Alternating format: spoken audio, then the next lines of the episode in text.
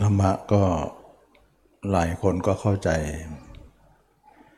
ไม่เหมือนกันนะก็มีเหตุผลต่างๆ นานานะก็พูดเลยนะเพราะว่าการเข้าใจธรรมะนี่เป็นของยากจริง ๆ ก็น่าเห็นใจอยู่ซึ่งก็เป็นเรื่องของการถกเถียงตั้งแต่สมัยพุทธเจ้าแล้วนะก็มีลัทธิคณาจารย์ต่างๆ ที่ตั้งสำนักขึ้นมา ก็มาสู้กับลัทธิของพุทธเจ้าเรา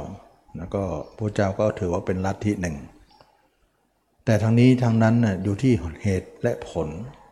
ที่จะหักล้างกันนะและสิ่งทั้งหลายทั้งปวงนั้นน่ะอ่าคณาจารย์สอนต่างๆเนี่ยเอาอะไรมาตัดสิน ก็เอาวินยูชนทั้งหลายนั่นแหละเป็นที่ตัดสินนะ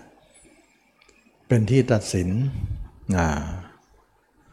อของการที่ว่าทำอของใครจะเป็นผู้มีเหตุมีผลมากกว่า ก็มีมาแล้วนะสมัยพุทธเจ้าก็มีมาแล้วนะทีนี้ว่าอ่าสมัยนี้ยิ่งแล้วนะสมัยนี้ก็ไม่มีคณาจารย์มากมายอะไร แต่ว่าศาสนาเดียวกัน ก็มีความเห็นต่างกันนะพุทธศาสนานี่แหละครูบาอาจารย์ ก็มีความเห็นต่างๆ นานากันนะอย่างเช่นว่าสมัยพุทธเจ้านะมีคณาจารย์ว่าอ่าอ่ายกตัวอย่างให้ฟังนะว่ากายกรรม วจีกรรม มโนกรรมเนี่ยกรรมอันไหนที่จะมีเขาเรียกว่ามีมีความสำคัญกว่านะเดลถีหรือนักบวชศาสนาบอกว่ากายกรรมนะ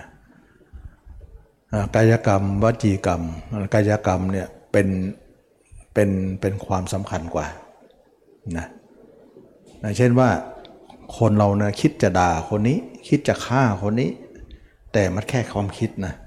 ยังไม่ได้ลงมือ อย่างเงี้ยเขาก็ยกตัวอย่างอย่างงี้ว่าฉะนั้นความคิดเนี่ยจะสำคัญยังไงหรอไม่มีความสำคัญ แต่ถ้าลงมือเนี่ยสำคัญ เราถือว่ากายกรรม วจีกรรมนั่นแหละเป็นใหญ่ เขาก็ให้เหตุผลอย่างนั้นนะแต่พระเจ้าบอกว่ามโนกรรมเป็นใหญ่นะก็เลยมีความขัดแย้งกันนะอย่างนี้เป็นต้นนะพระเจ้าของเราบอกว่ามโนกรรมเนี่ยเป็นใหญ่ทีนี้นะก็มีการโต้เถียงกันนะเขาก็ให้เหตุผลว่า อย่างที่บอกเมื่อกี้เดลทีก็ให้ผลว่าถ้าความคิดเนี่ยมันเพียงแต่คิดยังไม่ได้ทำเนี่ยมันจะมีประโยชน์มันยังมีโทษอย่างได้อย่างไร อันไหนจะมีโทษประกันนั่นเองนะแต่ถ้าทำเนี่ยเมื่อใดโทษก็มากกว่านั้น ฉะนั้นจึงว่าเดลทีเนี่ยบัญญัติว่ากายกรรม วจีกรรมเป็นใหญ่ มีโทษมากกว่ามโนกรรม แต่พระเจ้าเราบอกว่ามโนกรรมเป็นโทษกว่า นะทีนี้พระเจ้าก็ถามว่ามีเหตุผลของพระเจ้าว่า แล้วก็ถามเดลทีว่าถ้าในในวินัยของเดลทีเนี่ยบอกว่าเวลาเราเดินไปเนี่ยนะเวลาเราเดินไปไหน เช่นเดินบินทบาทอย่างเงี้ยนักบวชศาสนาอื่นเขาก็บินทบาทเหมือนกัน เราเหยียบสัตว์เหยียบมด เหยียบแมงเหยียบปวก เหยียบสัตว์ต่างๆ เล็กๆน้อยๆเนี่ยมากมาย จะเป็นบาปไหมพระเจ้าถาม เดลทีก็บอกว่าไม่เป็นสิเพราะอะไรอะ เพราะไม่เจตนา แต่ถ้าเจตนาล่ะ เป็น ไหนบอกว่าเจวจีกรรมมโนกรรมเป็นใหญ่ มโนกรรมเออวจีกายกรรมวจเออกายกรรมวจีกรรมเป็นใหญ่พุทธเจ้าก็อ้างว่า มโนกรรมนั้นเป็นใหญ่ ถ้าเราทำสัตว์เล็กสัตว์น้อยตายเนี่ยไม่ได้เจตนาเนี่ยไม่เป็นบาปนะเพราะว่าเราไม่ได้เจตนาเขา แต่เขาเล็กเกินไปที่เราจะมองได้ มันก็ตายไปเหยียบไปทั้งวัน แม้แต่พระอรหันต์แม้แต่พระพุทธเจ้าเนี่ยเวลาท่านไปเดินไปเนี่ยก็เหยียบย่ำอยู่แล้ว แต่ว่าไม่มีเจตนา เพราะมันไม่เห็นมันเล็กนะเห็นบ้างไม่เห็นบ้างนะฉะนั้นจะเอาเป็นกรรมหมดไม่ได้ แต่ถ้าเจตนาเนี่ยสัตว์เล็กสัตว์น้อยก็เป็นกรรม ดังนั้นพระเจ้าเราก็มีเหตุผลว่าตัวเจตนานั่นแหละตัวกรรมตัวลายอันนี้เดรัจฉีก็ไปไม่เป็นแล้วทีนี้นะไปไม่เป็นนะแล้วก็ยกตัวอย่างอีกว่าได้เคยได้ยินไหมว่าฤาษีสมัยก่อนเนี่ยมีฤทธิ์มากนะถ้าฤาษีเนี่ยจะฆ่าคนเนี่ยด้วยฤทธิ์นั้นเนี่ย ร้อยคนพันคนเนี่ยฆ่าในพริบตาเดียวเลยนะแต่ถ้าคนเราธรรมดาเนี่ยไม่มีฤทธิ์เนี่ยจะใช้ดาบไปฟันคนอื่นไปฆ่าคนอื่นเนี่ยห้านาทีเนี่ยไม่ได้ไม่กี่คนหรอก ไม่ถึงพันไม่ถึงร้อยหรอกนะแต่ถ้าใช้ฤทธิ์เนี่ยร้อยคนพันคนนี่ตายตายทันทีเลย ไหนบอกว่ามโนกรรมนั้นไม่ไม่มีโทษ นะรุนแรงกว่าเยอะ เดลทีก็เถียงไม่ได้นะเถียงไม่ได้นะสุดท้ายเนี่ยคนที่ฟังนั้นก็เลิกลานับถือเดลถีนะแล้วก็เชื่อพระเจ้าว่ามโนกรรมสำคัญกว่า อันนี้ก็เป็นเรื่องที่ยกตัวอย่างนะว่า มีการประลองกันมีการประทะวาทะกันมากมาย อันนี้เรายกตัวอย่างว่า ความเห็นความเข้าใจเนี่ยมันมันสารพัดความเข้าใจของคนเรานะว่าความเข้าใจอย่างโน้นอย่างนี้ บางคนก็บอกว่าตายแล้วศูนย์ ตายแล้วเกิด ตายแล้วมีอยู่นะหรือสวรรค์นรกไม่มีนะตายแล้วก็ไม่มีดีมีชั่วหรอกอะไรพวกเนี้ยนะแต่พระเจ้าเราก็บอกว่ามีอย่างเงี้ย มันก็เถียงกันไปเถียงกันมาต่างๆนานานี่ยกตัวอย่างนะทีนี่เรามาวกเข้าสู่เรื่องว่าคนที่เรามาประพฤติปฏิบัติในยุคนี้เนี่ย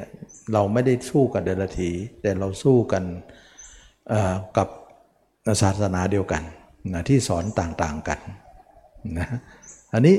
สอนต่างๆกัน ความเห็นก็ต่างๆกันทำไมเป็นอย่างนั้นนะก็ความเห็นมันก็ต่างกันไป ทีนี้ใครจะเป็นเครื่องวัดล่ะ เราก็ใช้คนทั้งหลายวิญญูชนทั้งหลายนะเป็นเครื่องวัด ว่าเมื่อเขาทำไปแล้วนะเขาลองปฏิบัติประเภทนั้นแล้วเนี่ยเขาละกิเลสได้ไหม ถ้าเขาละไม่ได้เนี่ยเขาก็หลีกไป เขาก็ไม่เอาอาจารย์นั้นหรอก เพราะทำแล้วมันละไม่ได้ แต่ถ้าอาจารย์ไหนครูบาอาจารย์ไหนสอนแล้วละได้เขาก็เอาอาจารย์นั้นแหละ นะว่าถือว่าทำไปเพื่อละกิเลสไงอันนี้แหละจึงว่าคนสอนก็สอนไป ไม่ใช่คนสอนเนี่ยจะมีอดบาท จะดึงคนมากน้อยเนี่ยมันเกี่ยวกับเรื่องเหตุและผลของการการสอนนั้นนะสอนนั้นมันมันมันต้องมันต้องเกี่ยวกับการสอน อย่างเช่นว่า พุทธศาสนาของเราเนี่ยนะ สอนให้ละอะไรล่ะ แล้วเรามีอะไรล่ะ พุทธศาสนาของเรานั้นก็มีสอนให้ละกิเลส กิเลสมีอะไรบ้างล่ะ ก็คือราคะโทสะโมหะนะถ้าเราประพฤติปฏิบัติทำอะไรไปเนี่ยราคะเราหมดไป โทสะเราหมดไป โมหะเราหมดไปนั่นแหละถูกต้อง แต่ถ้าไม่หมดล่ะ ก็คือไม่ถูก นะอันนี้ก็เป็นเรื่องของการที่เรามาทะเลาะกัน เรามาสอนต่างกัน แล้วก็โยมก็สาธุชนทั้งหลายก็พิจารณาเอาเองนะพิจารณาเอาเองว่า เราลองหลายอาจารย์แล้วนะลองมาไปลองมาลองมาลองไปลองมาแล้วเนี่ยมันละได้ไหมล่ะนะอาจารย์ไหนสอนนั้นละได้ก็เอานั่นแหละนะการละเนี่ยมันไม่ใช่ละทันทีนะมันค่อยๆละ มันค่อยๆเบา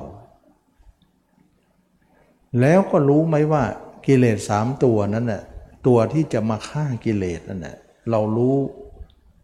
คู่ปรับเขาหรือยังนะแสดงว่ากิเลสสามตัวเนี่ยต้องมีคู่ปรับ คู่ปรับก็คือคู่ต่อสู้ที่จะฆ่ากันได้อะเราต้องดูก่อนนะเราต้องดูก่อนว่ากิเลสของคนเราทุกคนเนี่ยเราต้องรู้ศัตรู ของเราว่าเราจะฆ่ากิเลสเราด้วยทำประเภทไหน และเราจะรู้ได้ยังไงล่ะ ก็คำสอนพระเจ้าก็บอกอยู่แล้วนะเราก็ดูที่ว่าคำสอนพุทธเจ้าก็บอกอยู่แล้ว ยกตัวอย่างเช่นว่ามนุษย์เราเทวดาเนี่ยนะอยู่ในกามมาพบฉะนั้นกามเป็นใหญ่ ใหญ่มากๆเลย เราต้องฆ่ากามก่อน ถ้าฆ่ากามได้เนี่ยก็ฆ่าตัวอื่นได้หมดเลยนะถ้าฆ่ากามไม่ได้เนี่ยตัวอื่นก็ไม่ได้ฆ่าฆ่าไม่ได้นะกามนี่มีสองกามนะก็กามหนึ่งก็เรียกว่ากามมฉันอากามมคุณห้านะก็คือจิตที่ออกทั้งหมดเนี่ยเป็นกามมคุณห้าออกแล้วยินดีเนี่ยเป็นกามมคุณห้าส่วนยินร้ายนั้นน่ะ ก็ตามมาจากความยินดีนั่นเอง เมื่อยินดีมีที่ไหน ยินร้ายก็มีที่นั่นแหละพูดได้ง่ายมีราคะที่ไหน โทสะก็มีที่นั่นเลย เพราะเขาเป็นเพื่อนกัน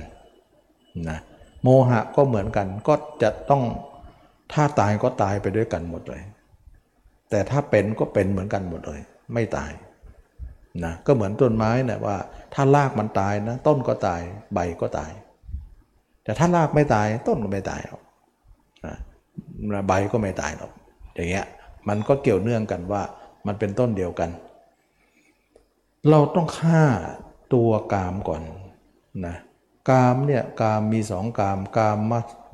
คุณห้าก็คือจิตที่ออกทั้งหมดเป็นกามมคุณห้าแล้วกามอย่างหนึ่งเขาเรียกว่ากามมลาคะ ก็คือหญิงชายโดยตรงเลย แต่ทั้งสองเนี่ย เขาอยู่ในกลุ่มของกามยันกามเนี่ยเราจะได้ยินชื่อว่ากามมคุณบ้างกามมลาคะบ้างนะก็เลยทำให้เราเนี่ยมันอะไรกันแน่ แต่ว่ามันมีสองประเภทแต่มันกลุ่มเดียวกัน มันประเภทยินดีเนี่ยนะยินดีในรูปรสกลิ่นเสียง ยินดีร้องลำทำเพลง ยินดีในสิ่งที่มีสนุกสนาน อย่างนี้เขาเรียกว่าไม่ได้เกี่ยวกับเพศนะ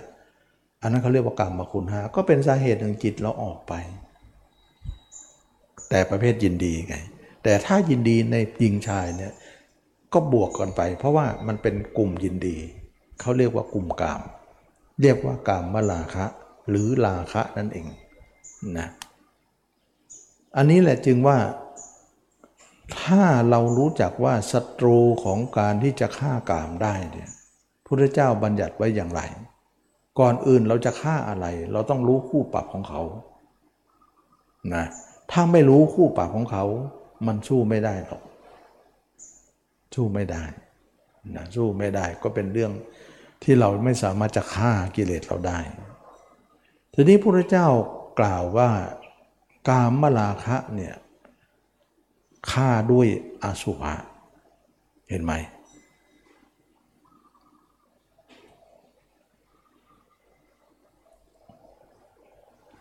กามมลาคะเนี่ยฆ่าด้วยอสุภะโทสะเนี่ยฆ่าด้วยเมตตา โมหะเนี่ยฆ่าด้วยวิชาเนี่ยเห็นไหมเราเห็นสามตัวนี้ไหมว่าศัตรูที่จะฆ่ามันได้เนี่ยอสุภะเมตตาวิชา ที่จะฆ่าได้ อันนี้เขาเรียกว่าคนที่รู้ว่าการฆ่ากิเลสเนี่ยเราต้องรู้ว่าเราจะเอาอะไรไปฆ่า ก็เอาอาวุธนี่แหละไปฆ่า อันนี้คืออาวุธไงนะพระเจ้าสอนพิสูจน์ทั้งหลายที่บวชมาว่า เธอจงเอาจิตไว้ที่ผมขนเล็บฟันหนัง เกสาโลมาหน้าขาทันตาตาจอง นี่คือสัตรา นี่คืออาวุธ ที่จะไปสู้ข้าศึกได้เห็นไหมผมคนเล็บฝันหนังเป็นอาวุธนะทีนี้กรรมฐานเนี่ยมันเป็นอย่างนี้ ประเภทหนึ่งเนี่ยสอนดูจิตอย่างเดียว สอนทำสมาธิอย่างเดียว สมาธิกับการดูจิตอันเดียวกันนะเพราะเวลาเราทำสมาธิเราก็ดูที่จิตอย่างเดียว ดูที่ทูรู้อย่างเดียว ไม่ได้ดูว่าอสุภะของเรานี่ไม่ได้ดูเลยนะ ดูจิตกับทำสมาธินั้นอันเดียวกัน เขาปฏิเสธเรื่องอสุภะเลย เขาไม่ถือว่าอสุภะจะเป็นเรื่องจำเป็น แต่รู้ไหมว่าฆ่าราคะเนี่ยอสุภะฆ่านะ ถ้ากรรมฐานใดเนี่ยไม่มีอสุภะเลยเนี่ยมันฆ่าหรอกฆ่าไม่ได้หรอก เพราะเราไม่ใช่อาวุธที่จะฆ่า แล้วเขาจะใช้อะไรฆ่า เขาคิดว่าใช้สมาธิฆ่า ความจริงแล้วสมาธิฆ่าไม่ได้นะ เราเคยได้ยินไหมฤาษีเหาะและหล่นนะเคยได้ยินไหมฤาษีเหาะได้นี่หมายถึงว่ามีสมาธิสูงนะ ถ้าไม่สูงเหาะไม่ได้นะ แต่ทำไมฤาษีหล่น หล่นเพราะอะไร เพราะเห็นเพศตรงข้าม เห็นเพศตรงข้ามแล้วก็มีจิตยินดี เมื่อยินดีปุ๊บ ฌานก็เสื่อมเลยถอยเลยหล่นเลย อะไรฆ่าฤาษีกามฆ่าสมาธิฤาษีเห็นไหมทำไมฤาษีไม่เอาสิเอาสมาธิฆ่ากามละ่ะฉะนั้นจึงว่าสมาธิฆ่ากามไม่ได้พระเจ้าก็เคยทำมาแล้วฆ่าไม่ได้ เพราะพระเจ้าทำสมาธิมาเยอะเลย อันนี้คือกรรมฐานประเภทหนึ่งว่า ไม่มีอสุภะเลย มีแต่ดูจิตอย่างเดียว ดูแต่สมาธิอย่างเดียว โยมทำดูก็ได้นะ อย่าหาว่าจะมาเข้าข้างนะลองทำดูสิ แต่ว่าหลายคนเชื่อว่าทำสมาธิมาเยอะแล้วนะมาพอสมควรเลย ก็ได้รู้คำตอบแล้วว่า มันฆ่าไม่ได้จริงๆนะเพราะว่ามันไม่ใช่อาวุธมันนะเท่ากับเราเนี่ย ไปเอาหนูไปกัดแมวอะความจริงแล้วแมวต่างหากที่จะกัดหนูใช่ไหมล่ะเราไปเอาตัวหนูเนี่ยไปสู้กับแมวเนี่ยมันจะสู้ได้ไหมล่ะ เราไม่เคยได้ยินนะว่า หนูกัดแมวตาย มันเป็นอาวุธที่มันด้อยกว่านะ มันด้อยกว่า มีแต่ว่าแมวกัดหนูตายนะได้ยินแต่ว่าแมวกัดหนูตาย นี่คือกรรมฐานที่มองกันชัดๆเลย ไม่มีอสุภะบวงแต่จิต ตามดูตามรู้ ดูความเกิดดับ ดูความว่างไป แล้วก็ไม่ได้ดูตัวนะ ไม่ได้ดูตัว พวกนี้ดู ถึงดูก็ไม่เห็น ไม่เห็นหรอกนะมันไม่เห็นหรอก เพราะว่าการเห็นตัวเนี่ยเขาเห็นด้วยสติ แล้วเราสมาธิไปดูมันไม่เห็นหรอก ทำไมดูด้วยสมาธิไม่เห็น เพราะสมาธิมันลึกไป มันเลยอะนะที่จะมาเคยพูดว่าอย่าเอาสมาธิมามองนะ เวลาจิตเราพิจารณาไปเนี่ยสมาธิเกิดให้ถอยซะนะ เพราะมันลึกไป ลึกไปก็เลยเป้าไงเลยเป้าหมาย เหมือนเรารถเหมือนเราขับรถไปเลยซอยนะมันเลยเป้าหมายที่จะเข้าอะมันต้องถอยหน่อยแล้วก็เราบอกให้ถอยอยู่เลยไง ราะอะไรเพราะการเห็นตัวเราเนี่ยเห็นด้วยสติ ถ้าสมาธิไม่เห็น เพราะมันลึกไป มันจะเห็นแต่ความว่าง เห็นแต่อารมณ์ไปเลยนะแสดงว่าคนเราเนี่ยเวลาจิตออกนอกก็ทิ้งตัว ทิ้งอสุภะเวลาเวลาจิตเข้าสมาธิก็ทิ้งตัว ทิ้งอสุภะหมด แค่กิเลสตัวแรกเนี่ย ก็ไม่ใช่การต่อสู้แล้วนะเราก็พูดกันอย่างนี้ก็เพราะว่าเรามีเหตุและผลที่พระเจ้าทรงกล่าวไว้นะทีนี้เราทุกคนเนี่ยจะขาดอสุภะไม่ได้เลยนะหลายสำนักที่สอนก็ไม่มีอสุภะเลย โยมก็ลองไปทำอันนี้อันนี้ตมาไม่ได้บอกโจมตีอะไรนะ โยมก็ลองทำดูก่อนก็ได้ นะแต่คำสอนพระเจ้าก็บอกไว้ตรงๆว่าราคะเนี่ยทุที่จะฆ่ามันได้ก็คืออสุภะโทสะเนี่ยจะฆ่ามันได้ก็คือเมตตา โมหะเนี่ยจะฆ่าได้ก็คือวิชา วิชาคือความรู้ไงความรู้อะไรรู้สี่ประการ รู้ทุกรู้เหตุของทุกรู้การดับทุกรู้ข้อปฏิบัติ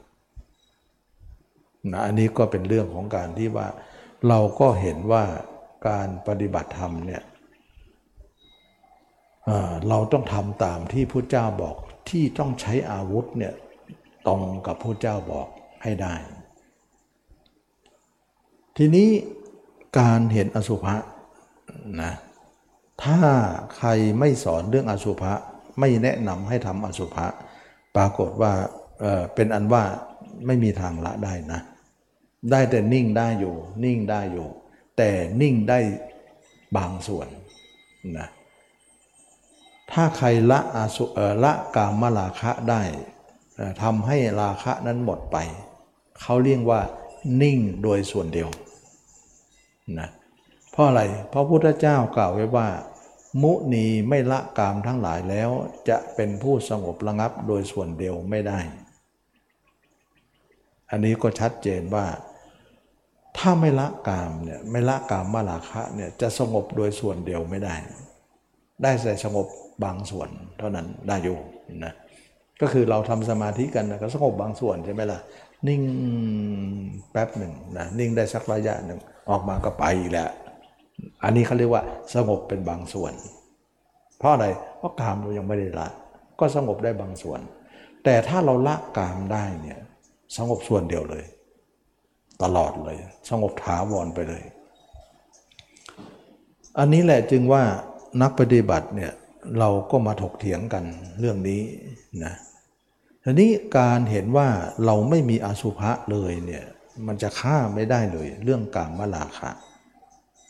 นั่นเองนะพุทธเจ้าก็ให้อาวุธแก่พระพิสุสงฆ์ทั้งหลาย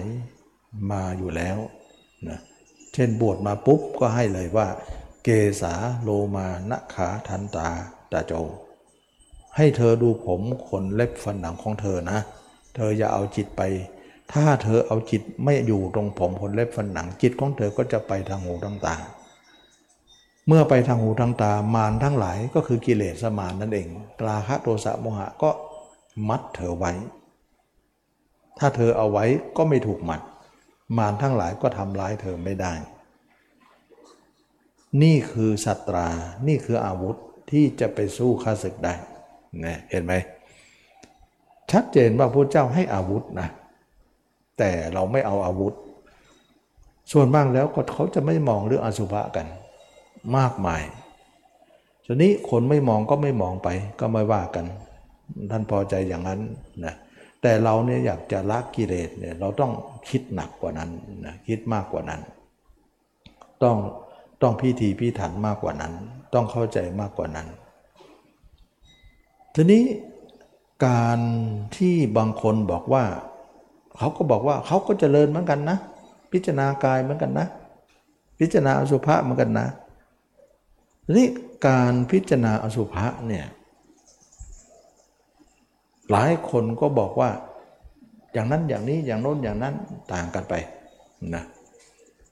บางคนก็บอกว่าตั้ง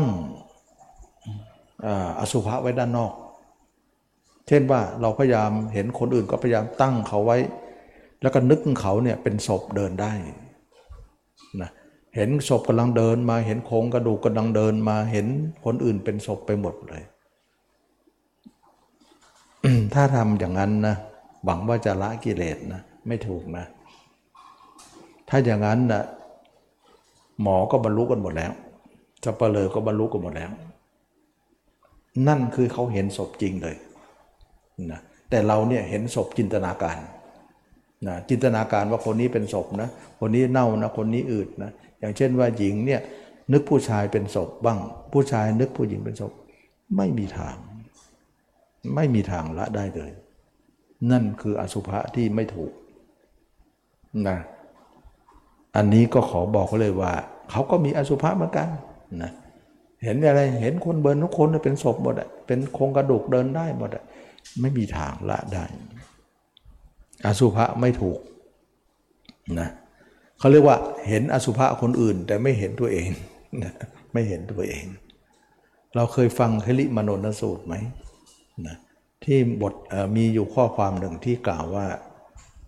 ถ้าใครเห็นอสุภะนอกตัวเนี่ยไม่ถือว่าเป็นปัญญา เป็นเพียงสัญญาอยู่ แต่ถ้าใครเห็นอสุภะในตนแล้ว นั่นแหละคือที่สุดของปัญญา ถือว่าเป็นญาณเป็นผู้มีปัญญาสามารถจะละกิเลสได้นะคิริมนนเนี่ยลองไปฟังดูมันจะมีบทหนึ่งพูดอย่างนี้กล่าวอย่างนี้ไว้ ท่านให้เห็นอสุภะในตน ไม่ใช่เห็นคนอื่นนะไม่ใช่อย่างนั้นนะถ้าเห็นอย่างนั้นแล้วเนี่ยสัปเหร่อก็บรรลุกันเป็นแถวอย่างไหนได้สัปเหร่อขี้เมาทั้งนั้นเนี่ยนะลูกเต็มบ้านหลานลูกหลานเพียบเลย เขาไม่เห็นเขาจะละอะไรนะหมอก็จะชู้อยู่เลยนะเขาเห็นคนผ่าท้องผ่าไส้คนเห็นศพคนตายคนเป็นผ่าหมดแหละหมอก็ยังไม่เลยเว้นเรื่องนี้ พยาบาลก็ไม่ไม่ไม่ได้ละเรื่องนี้ ช่วยกันเห็นนั่นแหละแต่ก็ไม่ได้เห็นมีคนละละไม่ได้หรอกโยม อันนี้เขาเรียกว่าการเห็นอสุภะบางคนก็อ้างเห็นอย่างนี้นะไม่ได้นะละไม่ได้นะ หรือบางคนก็บอกว่า เราก็เห็นตัวเองนี่แหละ อสุภะนะนะแต่นึกเอา นึกเอารู้ แต่ไม่มีการเห็น รู้ว่าเราเนี่ยเกิดมาเป็นเด็กๆนะ ต่อมาเราก็แก่นะ เราก็เจ็บนะ เราก็ตายนะ ตอนเด็กเราเป็นยังไง ผู้ใหญ่เป็นไงต่อไปเราจะเป็นไง นึกลอยๆงั้นแหละว่าคนเราไม่เที่ยงเป็นทุกข์เป็นอนัตตา แล้วในตัวเรานี่ก็มีแต่เลือดเนื้อมีน้ำหนองน้ำหนอง ไม่ต้องเห็นหรอกคิดคิดไปธรรมดานี่แหละบอกเนี่ยพิจารณาแล้ว พิจารณาแล้วก็บอกพิจารณาไง พิจารณาว่าตัวเองเป็นอสุภะพิจารณาว่ามันไม่มีเลือดมีเนื้อ พิจารณาแล้วก็เลิกเลย บอกผ่านมาแล้วบางคนบอกว่ากรรมฐานห้าเลยโอ้ผ่านมานานแล้ว ผ่านแล้วผ่านเลยเขาก็ทำกันอย่างนี้แหละซึ่งมันไม่ได้นะมันไม่ได้ เพราะอะไร เพราะใครๆก็เข้าใจนะไม่มีใครนะที่ไม่เข้าใจว่าเราต้องแก่เราต้องเจ็บต้องตาย พุทธเจ้าเองท่านก็เห็นคนแก่ เห็นคนเจ็บ เห็นคนตาย เห็นสมณะ เห็นนั้นท่านก็ยังไม่บรรลุธรรมนะ เราเห็นได้ยินประวัติของพระเจ้าไหมว่าพระเจ้าประพาสสวนวรรณอุทยานอะไรนั่นนะ แล้วก็เห็นคนแก่คนเจ็บคนตาย ขณะนั้นพระเจ้าก็ไม่ได้รู้บรรลุเป็นพระเจ้าเลย แต่มีใจโน้มเอียงว่าเห็นสมณะอยากจะบวชไปค้นหาธรรม เป็นเพียงเริ่มต้นเท่านั้นเองนะมันเป็นเพียงเข้าใจ แต่ยังไม่ได้เข้าถึงนะเคยพูดแล้วว่าเข้าใจกับเข้าถึงคนละอย่างกันนะ เข้าใจก็คือเข้าใจ แต่เข้าถึงนั้นยังไม่ถึงเลย ยังไม่ได้ถึงเลย เหมือนเราเข้าใจเงินล้านแต่ยังไม่มีเงินล้านเลยสักบาทเงี้ยมันก็เข้าใจเฉยๆยังไม่เข้าถึง แต่ถ้ามีเมื่อไหร่ก็เข้าถึงนะอันนี้ก็ต้องต้องแยกอย่างนั้น ซึ่งพระเจ้าก็เห็นยมทูตทั้งสี่แล้วทำไมไม่บรรลุธรรมด้วยกันเห็นนั่นล่ะ เห็นอย่างนั้นนะมันไม่ใช่นะ มันไม่ใช่ แล้วก็มาน้อมดูตัวเองว่า ตัวเองก็จะเป็นแบบนั้นไง ที่พระเจ้าถามว่า นั่นคือใครนะชนะ ชนะก็บอกว่า นั่นคนแก่บ้าง คนเจ็บบ้างคนตายบ้างอ่าแล้วเรากับชนะต้องแก่ต้องเจ็บต้องตายไหมข้าพระองค์ก็ต้องแก่ ต้องเจ็บต้องตาย พระองค์เองก็เหมือนกัน เราหนีไม่ได้เลยไม่ได้ ทุกคนต้องเป็น นี่เห็นไหมพระเจ้าก็น้อมมาพระองค์เองว่า พระองค์ก็ต้องเป็นวันหนึ่ง ชนะก็ต้องเป็นวันหนึ่ง ถ้าอย่างนั้นการบรรลุธรรมยังไม่เกิดนะ เข้าใจแล้ว ทั้งนั้นเห็นสมณะก็เลยคิดอยากจะออกบวชเป็นสมณะนี่ว่าสมณะนี่แหละจะแก้ปัญหาเรื่องนี้ได้ อันนี้ก็เป็นการที่ว่าพุทธเจ้าเข้าใจ และเราจะเอาเข้าใจตรงนั้นอะมาเป็นวิปัสสนาไม่ได้นะ ไม่ได้นะ ทุกคนก็เข้าใจอยู่แล้ว มันไม่ได้เข้าถึงอะมันไม่ได้เห็นแจ้งอะแล้วพระเจ้าก็ลองผิดลองถูกมาเยอะเลยนะบวชมาแล้วก็ลองผิดลองถูกทำสมาธิทำอะไรมาก็ยังไม่ทรมานตนอีก ก็ยังไม่ได้เข้าถึง เข้าใจเข้าใจทุกคน แล้วบางคนนะเอาความเข้าใจนี่มาพูดว่า อุ้ย มันผ่านไปแล้วเข้าใจแล้วมนุษย์เราไม่มีอะไร ก็รู้อยู่แล้วมันไม่มีอะไร มันรู้แต่มันไม่เห็น มันไม่ได้นะ มันไม่เห็นนะมันไม่เห็น มันรู้รู้เข้าใจ แต่ไม่มีผลอะไรในเรื่องของการละกิเลสอันนี้เรามาย่อยอีกทีว่าคำว่าอสุภะเนี่ยมันมีขอบเขตแค่ไหนนะ มันมีขอบเขตแค่ไหนอย่างไรนะว่า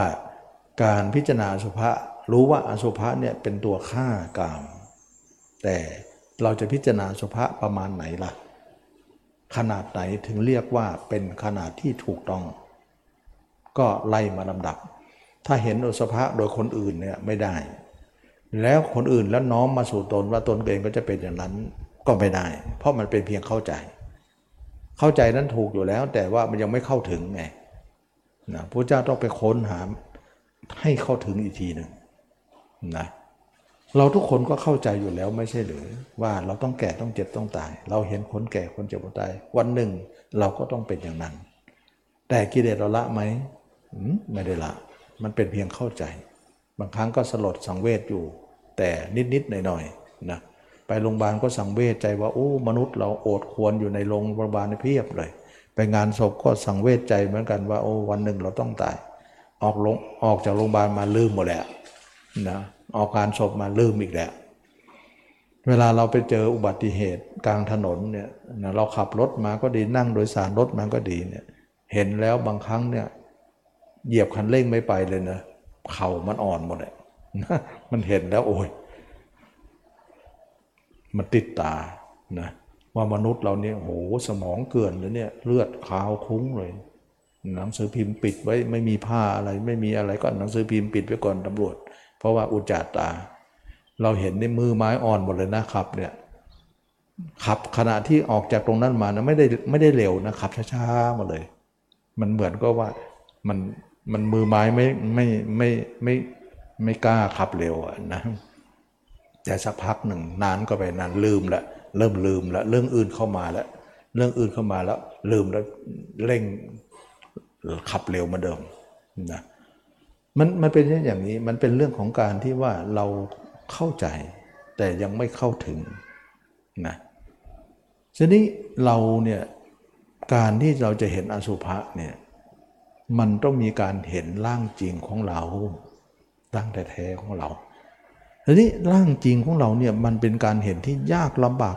มากๆ เพราะอะไร เพราะมันการเป็นการเห็นที่สวนกระแส มันเป็นการเห็นที่สวนทางกัน กับจิตเราที่เคยไป เพราะจิตเราเนี่ยมันพลั่งพลูไปหาคนอื่น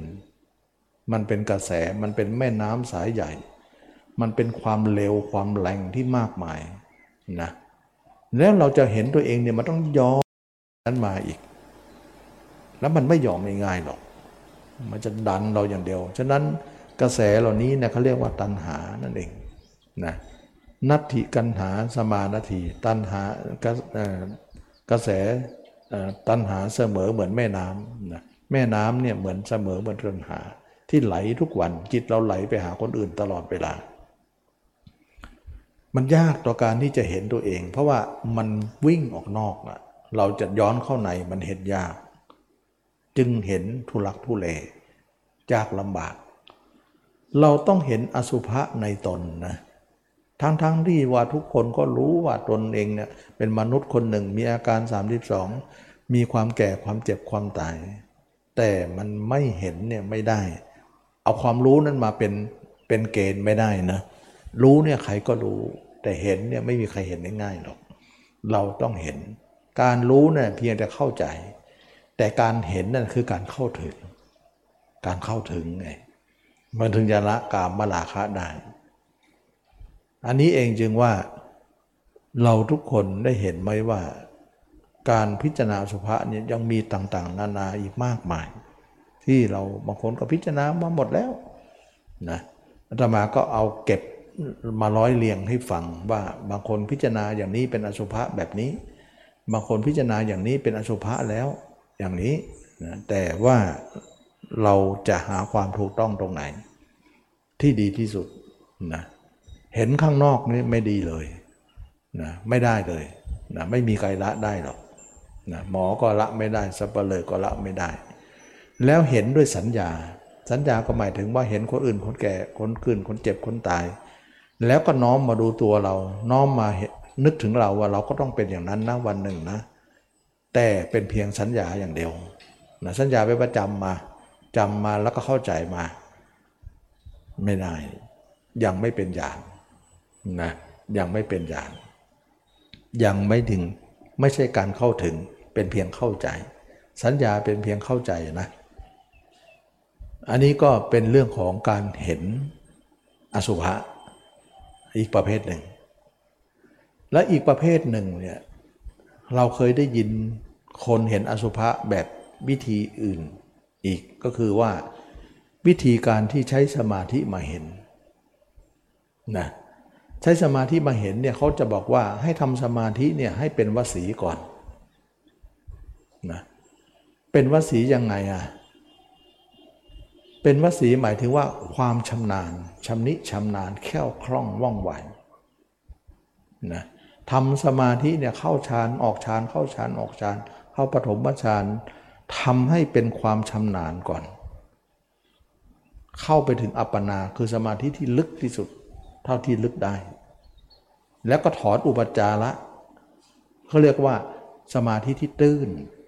นะอุปอัปปนามันลึกนะอุปจาแปลว่าตื้น แล้วก็ถอยมาที่ตื้นแล้วถึงมาพิจารณา ให้เหตุผลว่า การที่เราใช้สมาธิมาช่วยเนี่ยทำให้เราเนี่ยประคองจิตได้ง่าย เชื่อไหมว่าถ้าเราใช้สมาธิมองและถอยจิตก็จริง ไม่ถอยไม่เห็นนะ มันจะมีแต่ว่างอย่างเดียว เขาถึงถอยมาอุปาจารแล้วเห็นตัว เห็นตัวอย่างนั้นนะเขาเรียกว่าเห็นด้วยนิมิต เราถือว่านิมิตเนี่ยเป็นเพียงสัญญาไม่ใช่ญาณนะเพราะอะไร เพราะนิมิตเนี่ยมันเป็นลักษณะของการเห็นชั่วข่าว ชั่วครู่ชั่วขณะ ธรรมชาติของการทำสมาธิเนี่ยเราจะมีนิมิตอยู่แล้วนะเราเคยได้ยินไหมว่า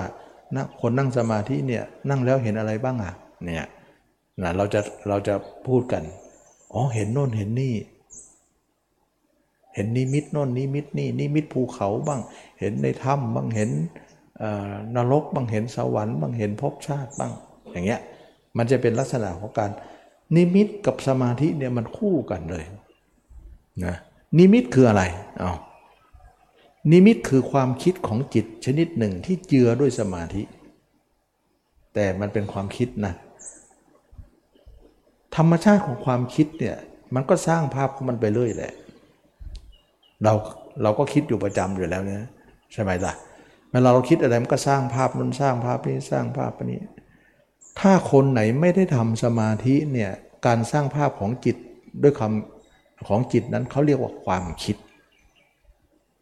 แต่ถ้าคนไหนฐานการทำสมาธิมาเนี่ยจิตมันก็คิดได้ มันก็สร้างความคิดเหมือนกัน แต่เขาไม่เรียกความคิดเขาเรียกนิมิตฉะนั้นนิมิตเนี่ยกับความคิดนะ่ะมันอยู่กลุ่มเดียวกัน มันเป็นอันเดียวกัน คนที่ไม่ผ่านสมาธิเขาเรียกว่าความคิด คนที่ผ่านสมาธิมาเรียกว่านิมิต พูดง่ายๆก็คือนิมิตคือความคิดชนิดหนึ่งของจิต มันก็สามารถจะสร้างภาพอะไรก็ได้ขึ้นมา บางครั้งก็ตรง บางครั้งก็ไม่ตรงนะมันเป็นอย่างนั้น ตรงบ้างไม่ตรงบ้างนะอย่างเช่นอะไรล่ะ บางคนนะเขานั่งสมาธิเขาเห็นว่า เนี่ยปีหน้านี่แหละ น้ำจะท่วมกรุงเทพหมดเลย พอผ่านปีหน้ามาไม่เห็นท่วมเลยนะบอกปีหน้าอีกแล้ว ปีโน้นอีกแล้ว ถามว่าเขาเห็นไหมเขาก็เห็นนะ แต่มันคาดเคลื่อนได้ เพราะมันเป็นสมาธิโลกีคนที่เป็นสมาธิเนี่ยเขายังไม่ได้ละกิเลส การที่ยังมีกิเลสอยู่เห็นเนี่ยมันทำให้มาตรฐานมันไม่ค่อยมี ถามว่ามีส่วนตรงไหมมันก็มีส่วนตรง แล้วก็มีส่วนผิดไหมมันก็มีด้วยนะมันก็เลยทำให้คลุมเครือ ไม่เหมือนพระอรหันต์ไม่เหมือนพระเจ้าหนึ่งไม่มีสองทำนายแล้วไม่เป็นอย่างอื่นเลยนะอันนั้นเขาเรียกว่าเห็นด้วยคนหมดกิเลสนะอย่างนี้เป็นต้นนะเวลาถึงจริงๆไม่เป็นหรอะไปอีกแล้วว่าปีหน้าอีกแล้วปีหน้าโยนไปเรื่อยๆ โยนตั้งแต่ปีห้าศูนย์มาเลย เดี๋ยวนี้หกศูนย์กว่าแล้ว ก็โยนอยู่อย่างนั้นเลยคือมันท่วมนะมันท่วมแต่ว่ามันไหนยังไม่รู้เลย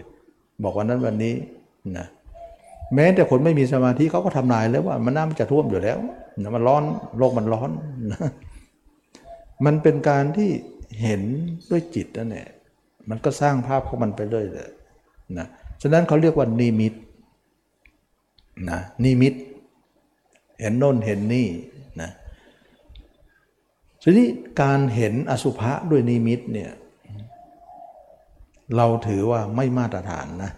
ในสายตาตมาไม่มาตรฐานทำไมตมาพูดอย่างนั้น พูดเข้าข้างตัวเองหรือเปล่า ก็พุทธเจ้าก็บอกอยู่ในคิริมนนไง ว่าถ้าใครเห็นอสุภะนอกตัวเนี่ยยังถือว่าเป็นสัญญาอยู่ ถ้าใครเห็นในตนแล้ว มา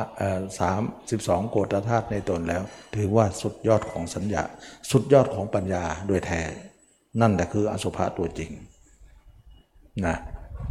ตมาไม่ได้เข้าข้างตมานะพระเจ้าก็กล่าวอย่างนี้เราก็ต้องกล่าวตามนะอันนี้ก็ถือว่าการเห็นด้วยนิมิตนั้นเนี่ยมันไม่ยังไม่จบนะ ยังไม่จบ เพราะนิมิตเนี่ยมันเป็นภาพที่จิตจินตนาการขึ้นมา ตัวเองบอก บอกความในความรู้สึกของตัวเองว่าที่เรา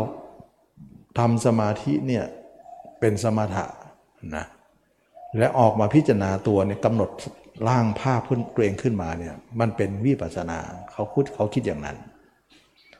เมื่อเป็นอย่างนั้นแล้วเนี่ยมันก็เป็นสร้างนิมิตขึ้น จิตของเราเนี่ยสามารถจะสร้างอะไรก็ได้นะเราสร้างวิมานในอากาศยังได้เลยเราจินตนาการไปดิสร้างว่าวันหนึ่งเราเป็นเศรษฐีเนี่ย จินตนาการให้เราเป็นเศรษฐีมีเงินล้อมตัวเองอยู่หมดเลย นอนอยู่บนกองเงินกองทองมันสร้างได้หมดเลยแต่มันไม่จริง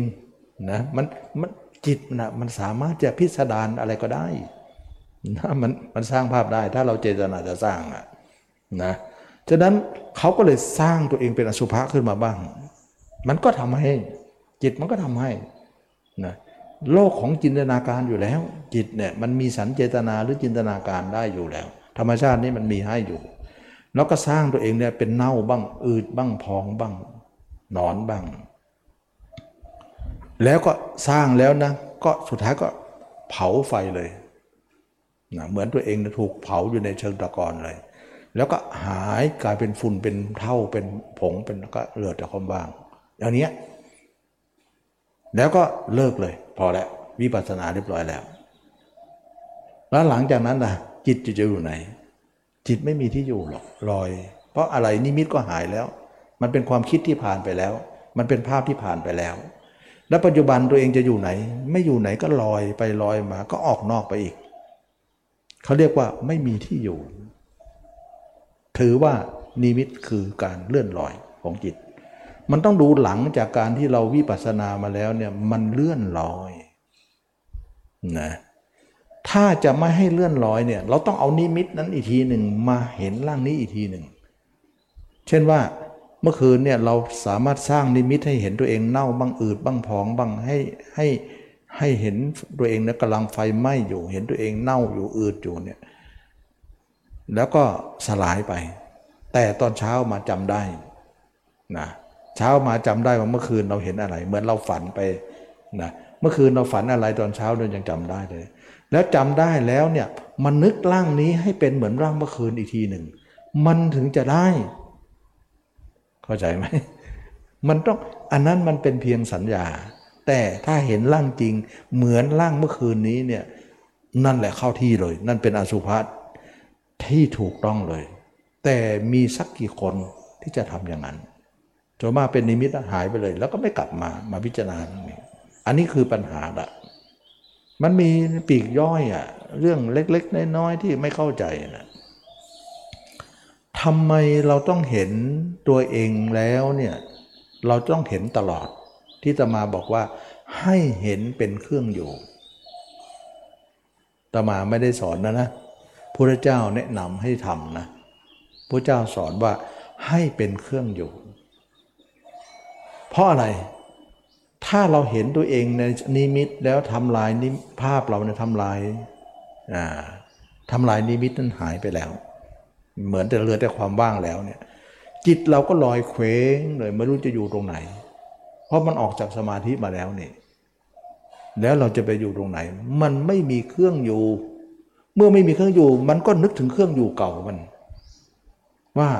เมื่อก่อนเราอยู่กับใครอยู่กับคนโน้นคนนี้ มันก็วิ่งมาหาคนนั้นอีก อ้าวไปหาที่เดิมอีกแล้ว เมื่อคืนเนี่ยนึกตัวเองเนี่ยเป็นอสุภะราคะลดไปหน่อยหนึ่ง ตอนเช้ามานึกถึงคนที่เราชอบ เพราะเรายังไม่หมดกิเลสนี่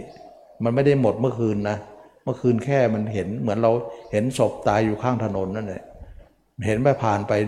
มือไม้อ่อนก็จริง แต่มันผ่านนานๆมันลืมเดี๋ยวมันก็คิดเรื่องอื่นไปก็ลืมเรื่องนั้นไปแล้ว นิมิตก็เหมือนกันมันก็ลืมเรื่องนั้นไปแล้ว แล้วไปคิดถึงคนที่เราชอบ หญิงคิดถึงชายชายคิดราคะเกิดม่อีกแล้ว อันนั้นทำให้ราคะหดไปนิดหนึ่ง อันนี้ราคะเกิดขึ้นมาใหม่ มากกว่าเดิมอีก อย่างนี้เขาเรียกว่า ไม่มีเครื่องอยู่ คนที่ไม่มีเห็นตัวเองไม่เป็นเครื่องอยู่เนี่ย จะเป็นอย่างนี้หมดเลย จิตเล่ร่อนนะจิตเล่ร่อนฉะนั้นการเห็นอสุภะเนี่ยเราเห็นแล้วต้องอยู่เลย เป็นเครื่องอยู่เลย จิตเราถึงไม่เล่ร่อนนะเราก็จะเหมือนพระพุทธเจ้าพระอรหันต์ว่า ตัวอยู่ไหนจิตอยู่นั่น จิตอยู่ไหนตัวอยู่นั่น ไม่แยกกัน เราเห็นอสุภะในตัวเรา อยู่ไปเลย อยู่กับตัวเองไปเลยทีนี้นิมิตเนี่ยมันอยู่จริงไม่ได้หรอกพันเป็นภาพจินตนาการขึ้นมา มันเป็นนิมิต แต่ร่างจริงมันอยู่ได้ เพราะร่างจริงเราไม่เคยหาย หายที่เมื่อไหนหายเมื่อไหร่ล่ะ ไม่เคยหายเลย ใช่ไหมล่ะ เราต้องเห็นอสุภะในตนเรา แล้วก็อยู่กับร่างจริงของเราเท่านั้น ถึงจะเป็นอสุภะที่ถูกต้อง แล้วก็ที่จะมาสอนบอกว่าเราจะเห็นตัวเองแล้วเป็นเครื่องอยู่จากอยู่จาก 5% 10% 20%ไปเรื่อยๆ จนถึง 100%แล้วอยู่เลย ไม่ต้องกลับไปหาคนอื่นอีกแล้ว นั่นแหละเขาเรียกว่าไม่เล่ร่อน กลายเป็นเครื่องอยู่ของชีวิตประจำวัน พระอริยเจ้าทั้งหลายท่านทำอย่างนั้นกัน ฉะนั้นอสุภะยังไม่พอนะ เราต้องอยู่ในอสุภะนั้นด้วย อยู่กับตัวเองด้วย ซึ่งเอาร่างจริงไม่ใช่นิมิต นิมิตยังเป็นเพียงสัญญา ยังไม่ใช่ปัญญาที่แท้จริงนะที่เราเคยได้ยินครูบาอาจารย์พูดว่าจะเอาสัญญามาเป็นปัญญานะนะ มันต้องมีอีกล็อกหนึ่งจะเอาสัญญาอย่างเดียวไม่ได้ มันถึงยากไง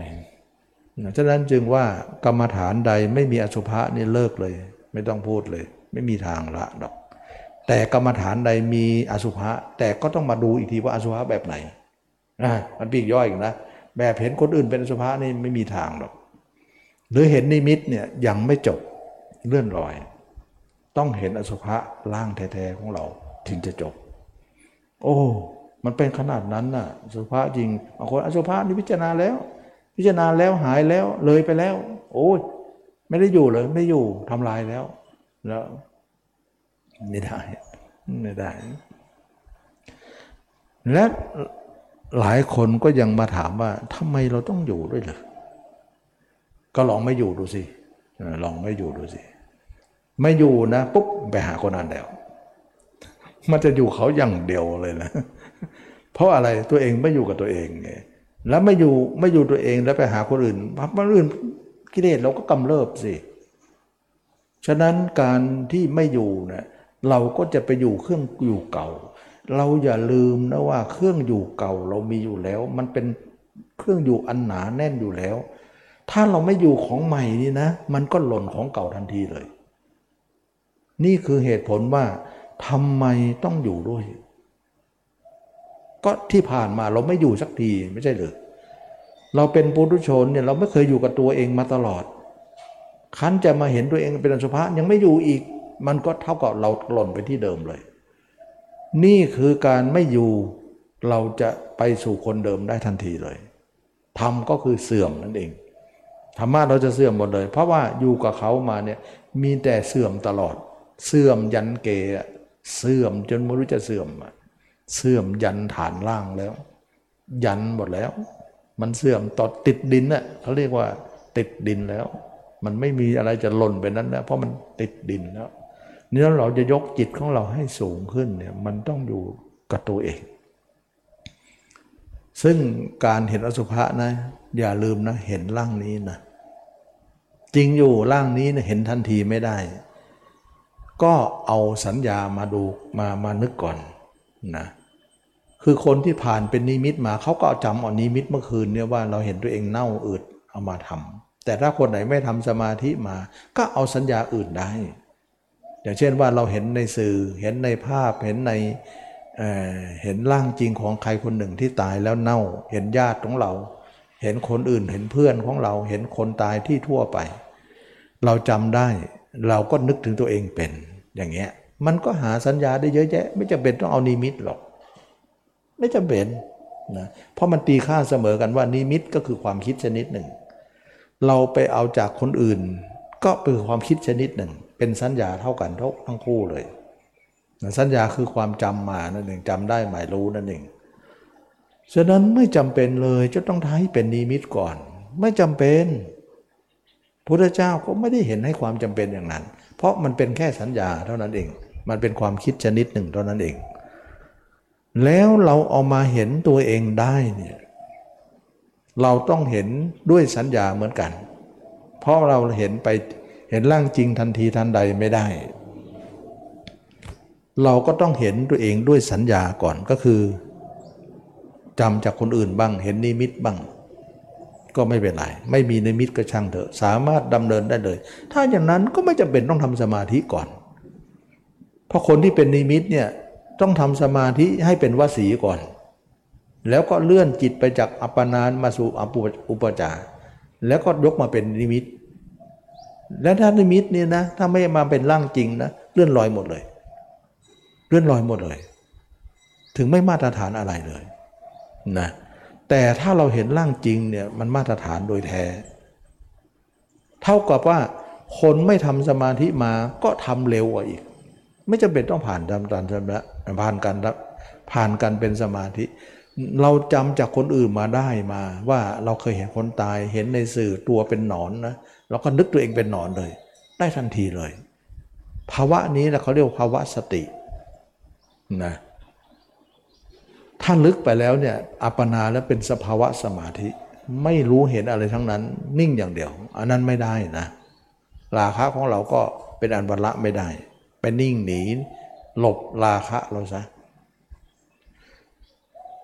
ก็นี่เองเป็นที่มาว่าตมาจึงไม่ให้ไม่อยากให้คนทำสมาธิ แล้วก็เอาสมาธิมาเห็น มันมันค่อนข้างจะยาก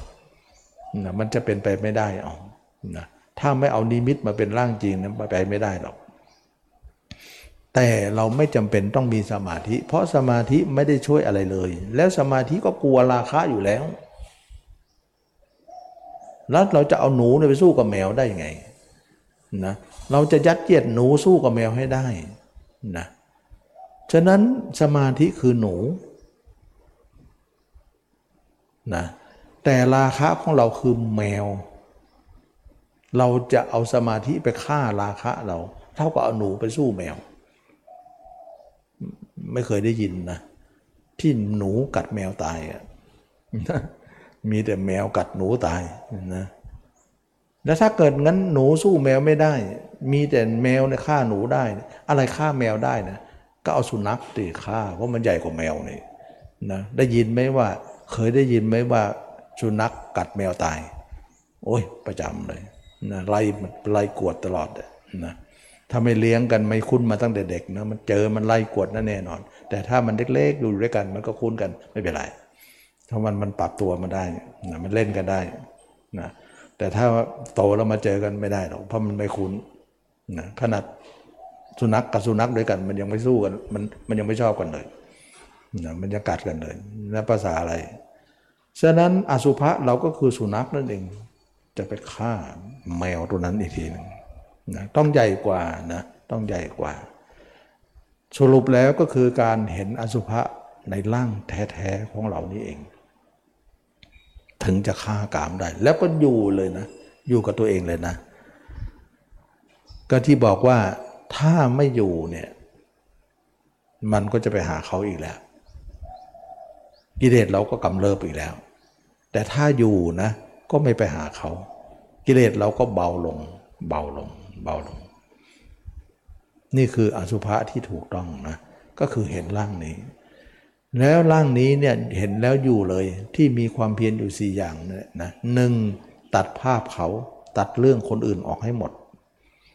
เพราะคนอื่นเป็นกามด้วย เป็นกามมาลาคะด้วย เป็นกามมคุณด้วยสองเราจะเอาจิตมาดูตัวเราด้วยอุบายนะ สามเราจะรักษาภาพเราไว้อย่าให้หาย เห็นตัวเองเน่าก็อืดมันก็อย่าให้หายสี่ปิดหูปิดตา เปิดนั่นไปรับเขาหมดปิดซะบ้างนะสี่อย่างก็จะขับเคลื่อนไปเอง เราจะอยู่กับตัวเสียที จนกว่าเราอยู่กับตัวเองได้ จนกว่าพ้นจากคนอื่นได้ นั่นแหละเขาเรียกว่าพ้นทุกนะ การอยู่กับตัวเองได้เนี่ยจิตเป็นของที่อยู่กับตัวเองได้จริงหรืออ่าเข้ามาตรงนี้อีกทีหนึ่งอธิบายให้ฟังจิตเราเนี่ยมันเป็นธาตุอันหนึ่งนะมันเปรียบเหมือนพลังงานนะถ้าเราจะเปรียบเหมือนน้ำก็ได้นะน้ำก็เป็นธาตุอันหนึ่ง เราจะเห็นว่าธาตุมันมีอยู่หกธาตุ นะดินธาตุดินธาตุน้ำธาตุลมธาตุไฟ อากาศธาตุแล้วก็วิญญาณธาตุนะห้าธาตุใช่ไหมเอออากาศธาตุหกธาตุใช่เนาะหกอากาศธาตุก็คือ บางคนบอกว่า อากาศกับลมนี่ว่าอันเดียวกันหรือ มันความหมายของบาลีนี้เขาจะเขาจะแยกกันนะอ่าคือคืออะไรอะคือตัวเราเนี่ยดินน้ำลมนะลมก็เหมือนลมหายใจที่หล่อเลี้ยงร่างกายเรานะอากาศธาตุนี่ก็คืออากาศที่อยู่รอบตัวเรานี่แหละแล้วก็อยู่ตามช่องเล็กช่องน้อยในอวัยวะเราเช่นช่องหู ช่องอะไรที่มันเป็นช่องว่างอะนะอากาศมันก็จะอยู่นะเช่นว่าเลือดลมเราทั้งหมดเนี่ยในในตัวเราเนี่ยเลือดลมก็มีอากาศอยู่นะก็มีฟองอากาศอยู่ มันมีอากาศของมันอยู่ อย่างเงี้ยเขาเรียกว่าอาอากาศนะแต่ถ้าลมลมหายใจเราเนี่ยวันเรียกว่าธาตุลมนะมันก็เลยว่าใกล้กันนะเหมือนเหมือนอากาศกับลมนั่นแหละนะ ถามว่าอากาศกับลมนี่ต่างกันไหมหรืออันเดียวกัน เราจะตอบเป็นไงอะมันก็อันเดียวกันนะมันมันก็จะว่าอันเดียวก็ใช่ต่างกันก็ใช่นะมันก็ใกล้เคียงกันนั่นเอง ท่านจึงจัดเป็นธาตุอันหนึ่ง แล้วก็จิตของเราก็เป็นวิญญาณธาตุนะวิญญาณธาตุหรือมโนธาตุหรือว่าธาตุรู้นั่นเองนะนี่จิตของเรานั้นนะ่ะสามารถที่จะอยู่กับร่างกายได้ แต่จะอยู่เนี่ยต้องอยู่ด้วยความเห็น มันเป็นอย่างนี้ซะด้วยนะมันเป็นอย่างนี้ซะด้วยทำไมเราพูดว่าจิตจะอยู่กับอะไรเนี่ยต้องอยู่ด้วยความเห็น เพราะมันเป็นธรรมชาติ ของมันอย่างนั้นนะถามว่าน้ำเนี่ยก็เหมือนจิตเรา จะอยู่ไหนเนี่ยมันจะต้องมีภาชนะเสมอ สมมติว่าน้ำเนี่ยอยู่โดยไม่มีภาชนะจะอยู่ได้ไหม ไม่ได้ แสดงว่าภาชนะเป็นเครื่องอยู่ของน้ำอย่างเช่นว่าเราจะไปดื่มน้ำเนี่ยเราก็ต้องหาแก้วก่อนนะนะไม่หาแก้วมันก็ไม่ได้ ไม่มีภาชนะก็ไม่ได้อย่างเงี้ยฉะนั้นน้ำกับเครื่องอยู่ของมันเนี่ยมันต้องคือภาชนะ มันจะอยู่ไหนโดยที่ปราศจากภาชนะนั้นไม่ได้ ภาชนะนั่นแหละเป็นเครื่องอยู่ของน้ำแต่จิตเนี่ยอะไรเป็นเครื่องอยู่ของจิตคือภาพ ฉะนั้นจิตจะอยู่ไหนเนี่ยต้องมีภาพเสมอ ถ้าไม่มีภาพมันอยู่ไม่ได้ มันก็คือมันเป็นเช่นอย่างนี้ใช่อีก สังเกตไหม จิตเราเนี่ยมีแต่ภาพคนอื่นเนี่ยแวบแวบแวบโน่นนี่นี่ไม่ว่าบุคคล ไม่ว่าสิ่งของ ไม่ว่าวัตถุ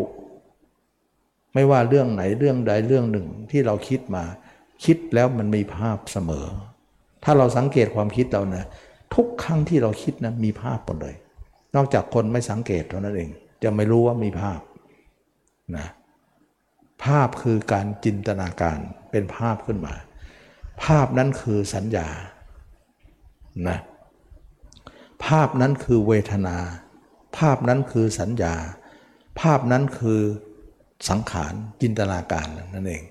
ภาพนั้นคือวิญญาณสี่ตัวนี้เลยอยู่ด้วยกันหมด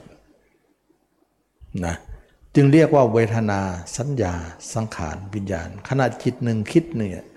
ขณะหนึ่งของจิตที่คิดไปเนี่ยจะมีสี่ตัวนี้อยู่ในนั้นเลยนะเวทนาสัญญา สังขารวิญญาณนะ เวลาเราคิดไปเนี่ยเราจะรู้สึกตรงนั้น รู้สึกได้ว่ามีความสุขนะสุขก็ดีทุกข์ก็ดี คิดถึงคนที่ชอบก็คือสุข คิดถึงคนที่ไม่ชอบก็คือทุกข์นั่นคือเวทนา แล้วคิดแล้วก็จำสิ่งนั้นได้ หรือจำสิ่งนั้นมาก่อนหน้าแล้ว ก็เอามาคิดใหม่ เรียกว่าสัญญา แล้วก็เอาสิ่งนั้นมาคิดแล้วก็ปรุงแต่งไปในสารพัดเรื่องสารพัดเขาเรียกว่าขยายความนะขยายความอย่างเช่นว่าหญิงเห็นชายชายเห็นหญิงเนี่ยแล้วเห็นแล้วก็เวลานึกถึงเขาภาพเขาก็ปรากฏ เมื่อปรากฏแล้วก็ขยายความว่าเขาอย่างโน้นเขาอย่างนี้เขาอย่างนั้นอย่างนี้น่ารักอย่างนั้นหล่ออย่างนั้นสวยอย่างนั้นงามอย่างนั้น แล้วเราก็มีความ ผูกพันเขา เมื่อคิดอย่างนี้กามไม่กามมาราคะที่ไม่เกิดย่อมเกิด ที่แรกก็ยังไม่เกิดนะ แต่คิดไปไปเริ่มเกิด เมื่อเกิดแล้วก็ทวีความรุนแรงขึ้น เมื่อทวีแรงรุนแรงขึ้น ก็เล่าร้อนขึ้น เมื่อเราร้อนก็บีบคั้นเราให้หาสิ่งที่คิดนั้นกรรมทั้งสามก็เลยเกิดขึ้นมานะอันนี้ก็เป็นเรื่องของการที่ว่า เราประพฤติกรรมเนี่ยคือมโนกรรมไปก่อนพระเจ้าถึงถือว่ามโนกรรมเป็นใหญ่ไงนะจิตคิดก่อนกายวาจาก็เลยทำตามหญิงและชายคนก็ไปหากันที่มันคิดกันอยู่แล้วเนี่ยเพราะต่างคนต่างมีกิเลสด้วยกัน ก็คิดถึงกันก็ไป ไปแล้วก็จะไปหาตามกิเลสของตน เราหวังว่าเขาเท่านั้นจะนำความสุขมาให้ กามก็คือเราจะหาความสุขของเขา พื่อเรานะความสุขของเราเนี่ยได้มาจากเขานั่นเองนะฉะนั้นทุกคนนะหญิงก็คิดว่าผู้ชายนั้นจะให้ความสุขของตน ผู้ชายก็คิดว่าผู้หญิงนั้นจะให้ความสุขของตน หาความสุขบนเขา บนเนื้อหนังของเขา นั่นแหละเขาเรียกว่ากาม แต่โลกเขาก็เก่งนะเขาให้ความสุขนี้ไว้เพื่อล่อให้มันมาหากันนะ ก็เหมือนเอาน้ำพึ่เอาเอาดอกไม้เขาล่อ เอาน้ำหวานเขาหลอกหน่อย เดี๋ยวมันจะมาเอาน้ำพึ่งถ้าเอาดอกไม้สวยอย่างเดียวเนี่ยไม่มีน้ำหวานให้มแมลงก็ไม่ไม่เท่าไหร่นะมันสวยแต่มันไม่มีหวาน มันก็เลยเอาน้ำหวานเข้าไปล่อหน่อยหนึ่งเหมือนน้ำหวานก็เป็นน้ำพึ่งหยดเดียวนั่นเองมนุษย์เราเนี่ยเอาความสวยความหล่อมาล่อ แล้วก็เอาความสุขเข้าไป หวานให้มันหวานหน่อย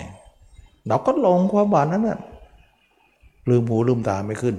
เหมือนมแมลงที่หลงความหวานของดอกไม้ สีก็สวย แถมหวานเลยและก็หอมด้วยนะ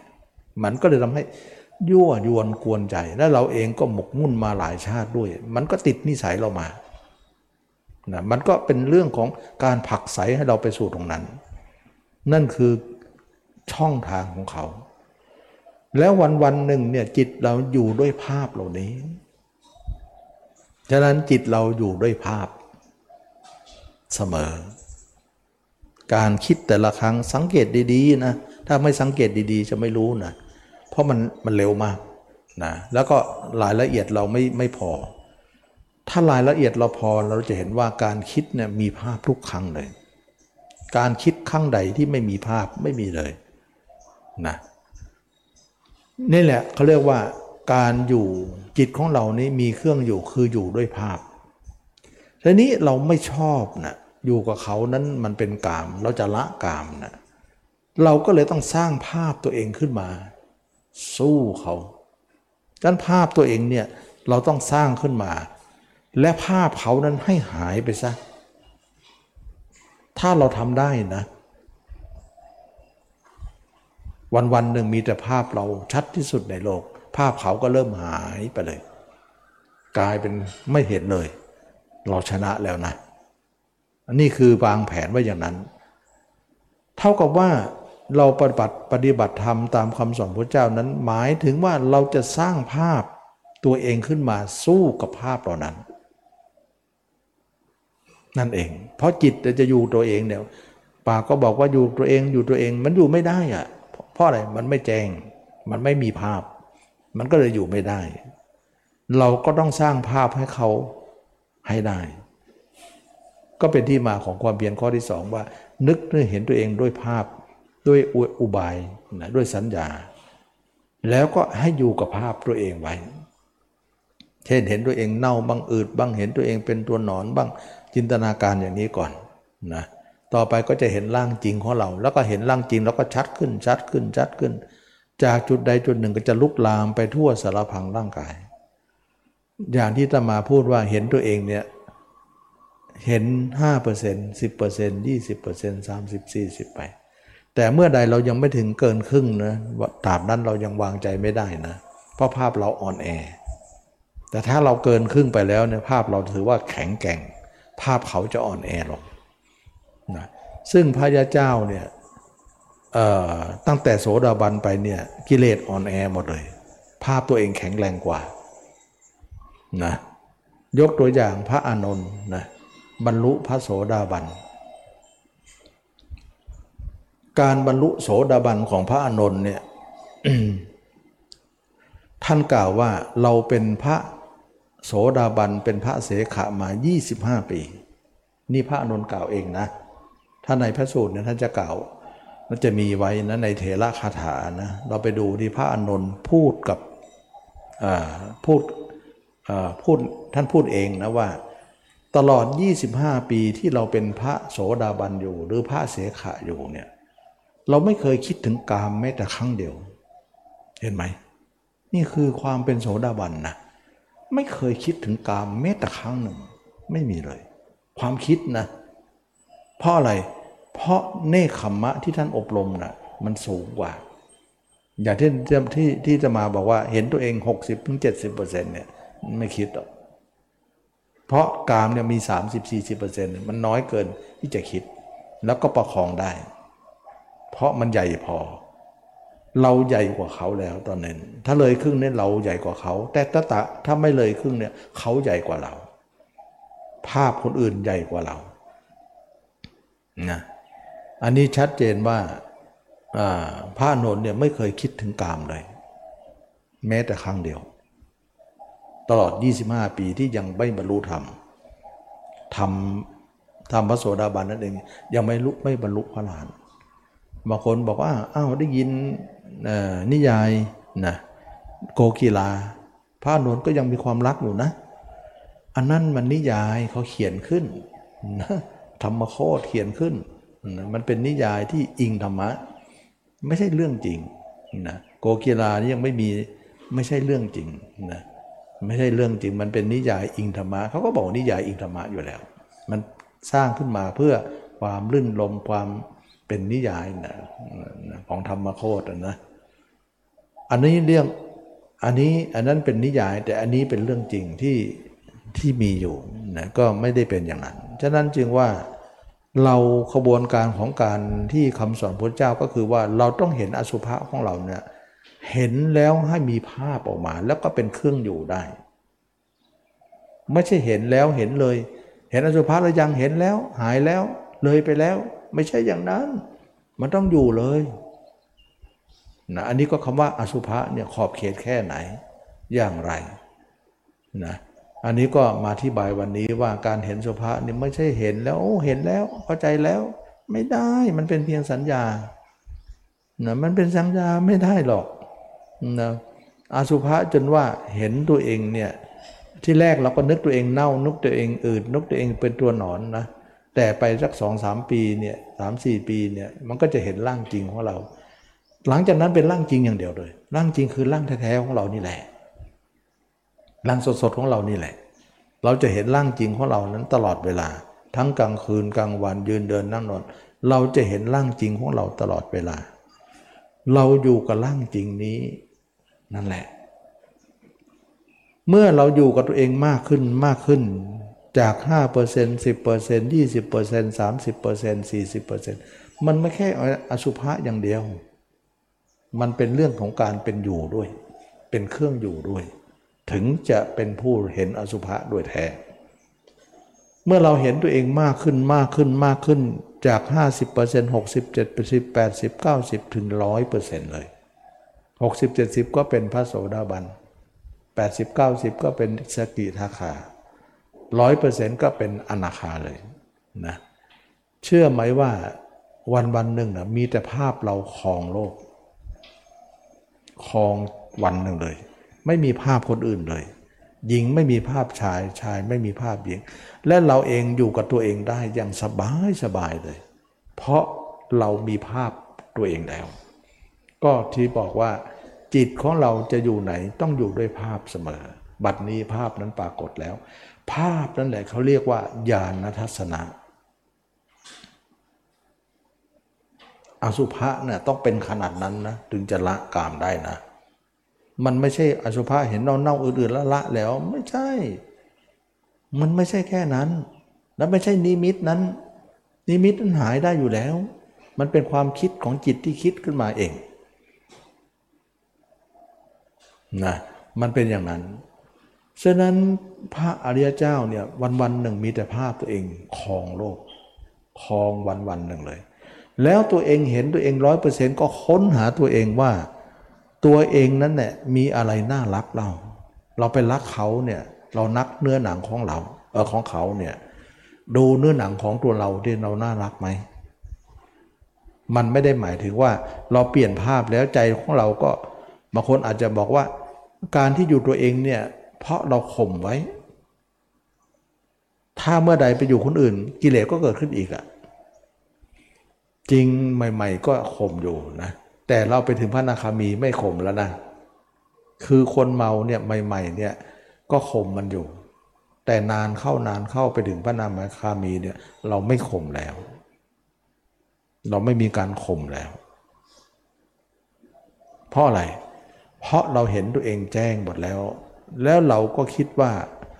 เมื่อก่อนเราเป็นหลงเนื้อหนังของเขา เห็นว่าเนื้อหนังของเขาจะนำความสุขมาแก่เรา เพราะโลกสอนอย่างนั้น เราก็หลงเนื้อหนังของเขามาหลายชาติ ชาตินี้ก็หลงเนื้อหนังเขาเหมือนกัน แต่ตั้งแต่เราอบรมธรรมะมา อบรมปฏิบัติมรรคมา เรามาพิจารณาอสุภะในตนขึ้นมานี้ปรากฏว่าเราเห็นเนื้อหนังของเราแล้วก็น่าเบื่อหน่าย เมื่อเบื่อหน่ายตัวเองว่าเนื้อหนังตัวเองเนี่ยเราเรารักตัวเองตรงไหนล่ะนะเห็นแล้วก็เอาความเห็นนั่นแหละเป็นสักขีพยาน ว่าเรารักตัวเองตรงไหน เห็นตับเห็นไตเห็นไส้เห็นพุงเห็นน้ำเลือดน้ำเหลือง โอ้ไม่น่ารักเลย เมื่อเป็นอย่างนี้ก็เกิดการเบื่อหน่ายตัวเองขึ้นมา เมื่อเบื่อหน่ายตัวเองก็เบื่อหน่ายเพศตรงข้ามไปด้วย เบื่อหน่ายไปเบื่อหน่ายไปเบื่อหน่ายไปตั้งแต่แรกไปเรื่อยๆจนถึงพระนาคามีเนี่ยเบื่อหน่ายถึงที่สุดเลย ซึ่งหญิงก็ไม่มีแก่ใจที่จะคิดถึงชายอีกต่อไป ชายก็ไม่อยากจะคิดถึงหญิงต่อไป ราคะก็อวสานน่เห็นไหมเรามาถูกทางแล้ว เพราะพุทธเจ้ากล่าวว่า อสุภะเท่านั้นที่จะฆ่ากามมาราคะได้ บัดนี้เราฆ่าแล้ว แล้วขณะเดียวกันเราเห็นตัวเองนั้น เราก็มีความสุขบนเนื้อหนังของตัวเอง ถึงแม้ว่ามันจะเน่า แม้แม้ว่ามันจะเป็นน้ำเลือดน้ำเหลือง แต่ความสุขนั้นก็ทำให้เราเนี่ยเห็นว่าสุขมากกว่าเนื้อหนังคนอื่นอีก มันก็เลยทำให้เราเนี่ยพอใจในความสุขบนเนื้อหนังของเรา มากกว่าจะเป็นหาความสุขบนเนื้อหนังของเพศตรงข้าม ไม่เอาแล้วเพศตรงข้าม เอาความสุขของตัวเองพอแล้ว การที่เราอาศัยความสุขบนเนื้อหนังของคนอื่นนั้นเรียกว่ากามาสุข การที่เรามาเห็นตัวเอง แล้วอยู่บนเนื้อหนังตัวเองเขาเรียกว่า เนคขมสุข ความสุขนี้จะมาทดแทน ซึ่งเมื่อก่อนเราก็คิดว่าเนื้อหนังของเราจะสุขมากพอกว่าเนื้อหนังเขาได้หรือ เราก็สงสัยอยู่นะ เนื้อหนังเราจะสู้เขาได้หรือนะตอนที่เรามีกามอยู่รถเยอะๆเนี่ยเราก็คิดว่าเนื้อหนังยังไงเนื้อหนังเขาก็สุกมากกว่าเนื้อหนังของเราอยู่แล้ว มันคิดแบบเข้าข้าง ตอนที่เรามีกิเลสแต่เมื่อเมื่อเมื่อใดเรามาเป็นพระอนาคามีแล้วเนี่ยเราไม่เข้าข้างละนะตอนนี้พึงรู้ว่าเนื้อหนังของเราสุกกว่าเนื้อหนังของเขาเนี่ยสิบหกเท่า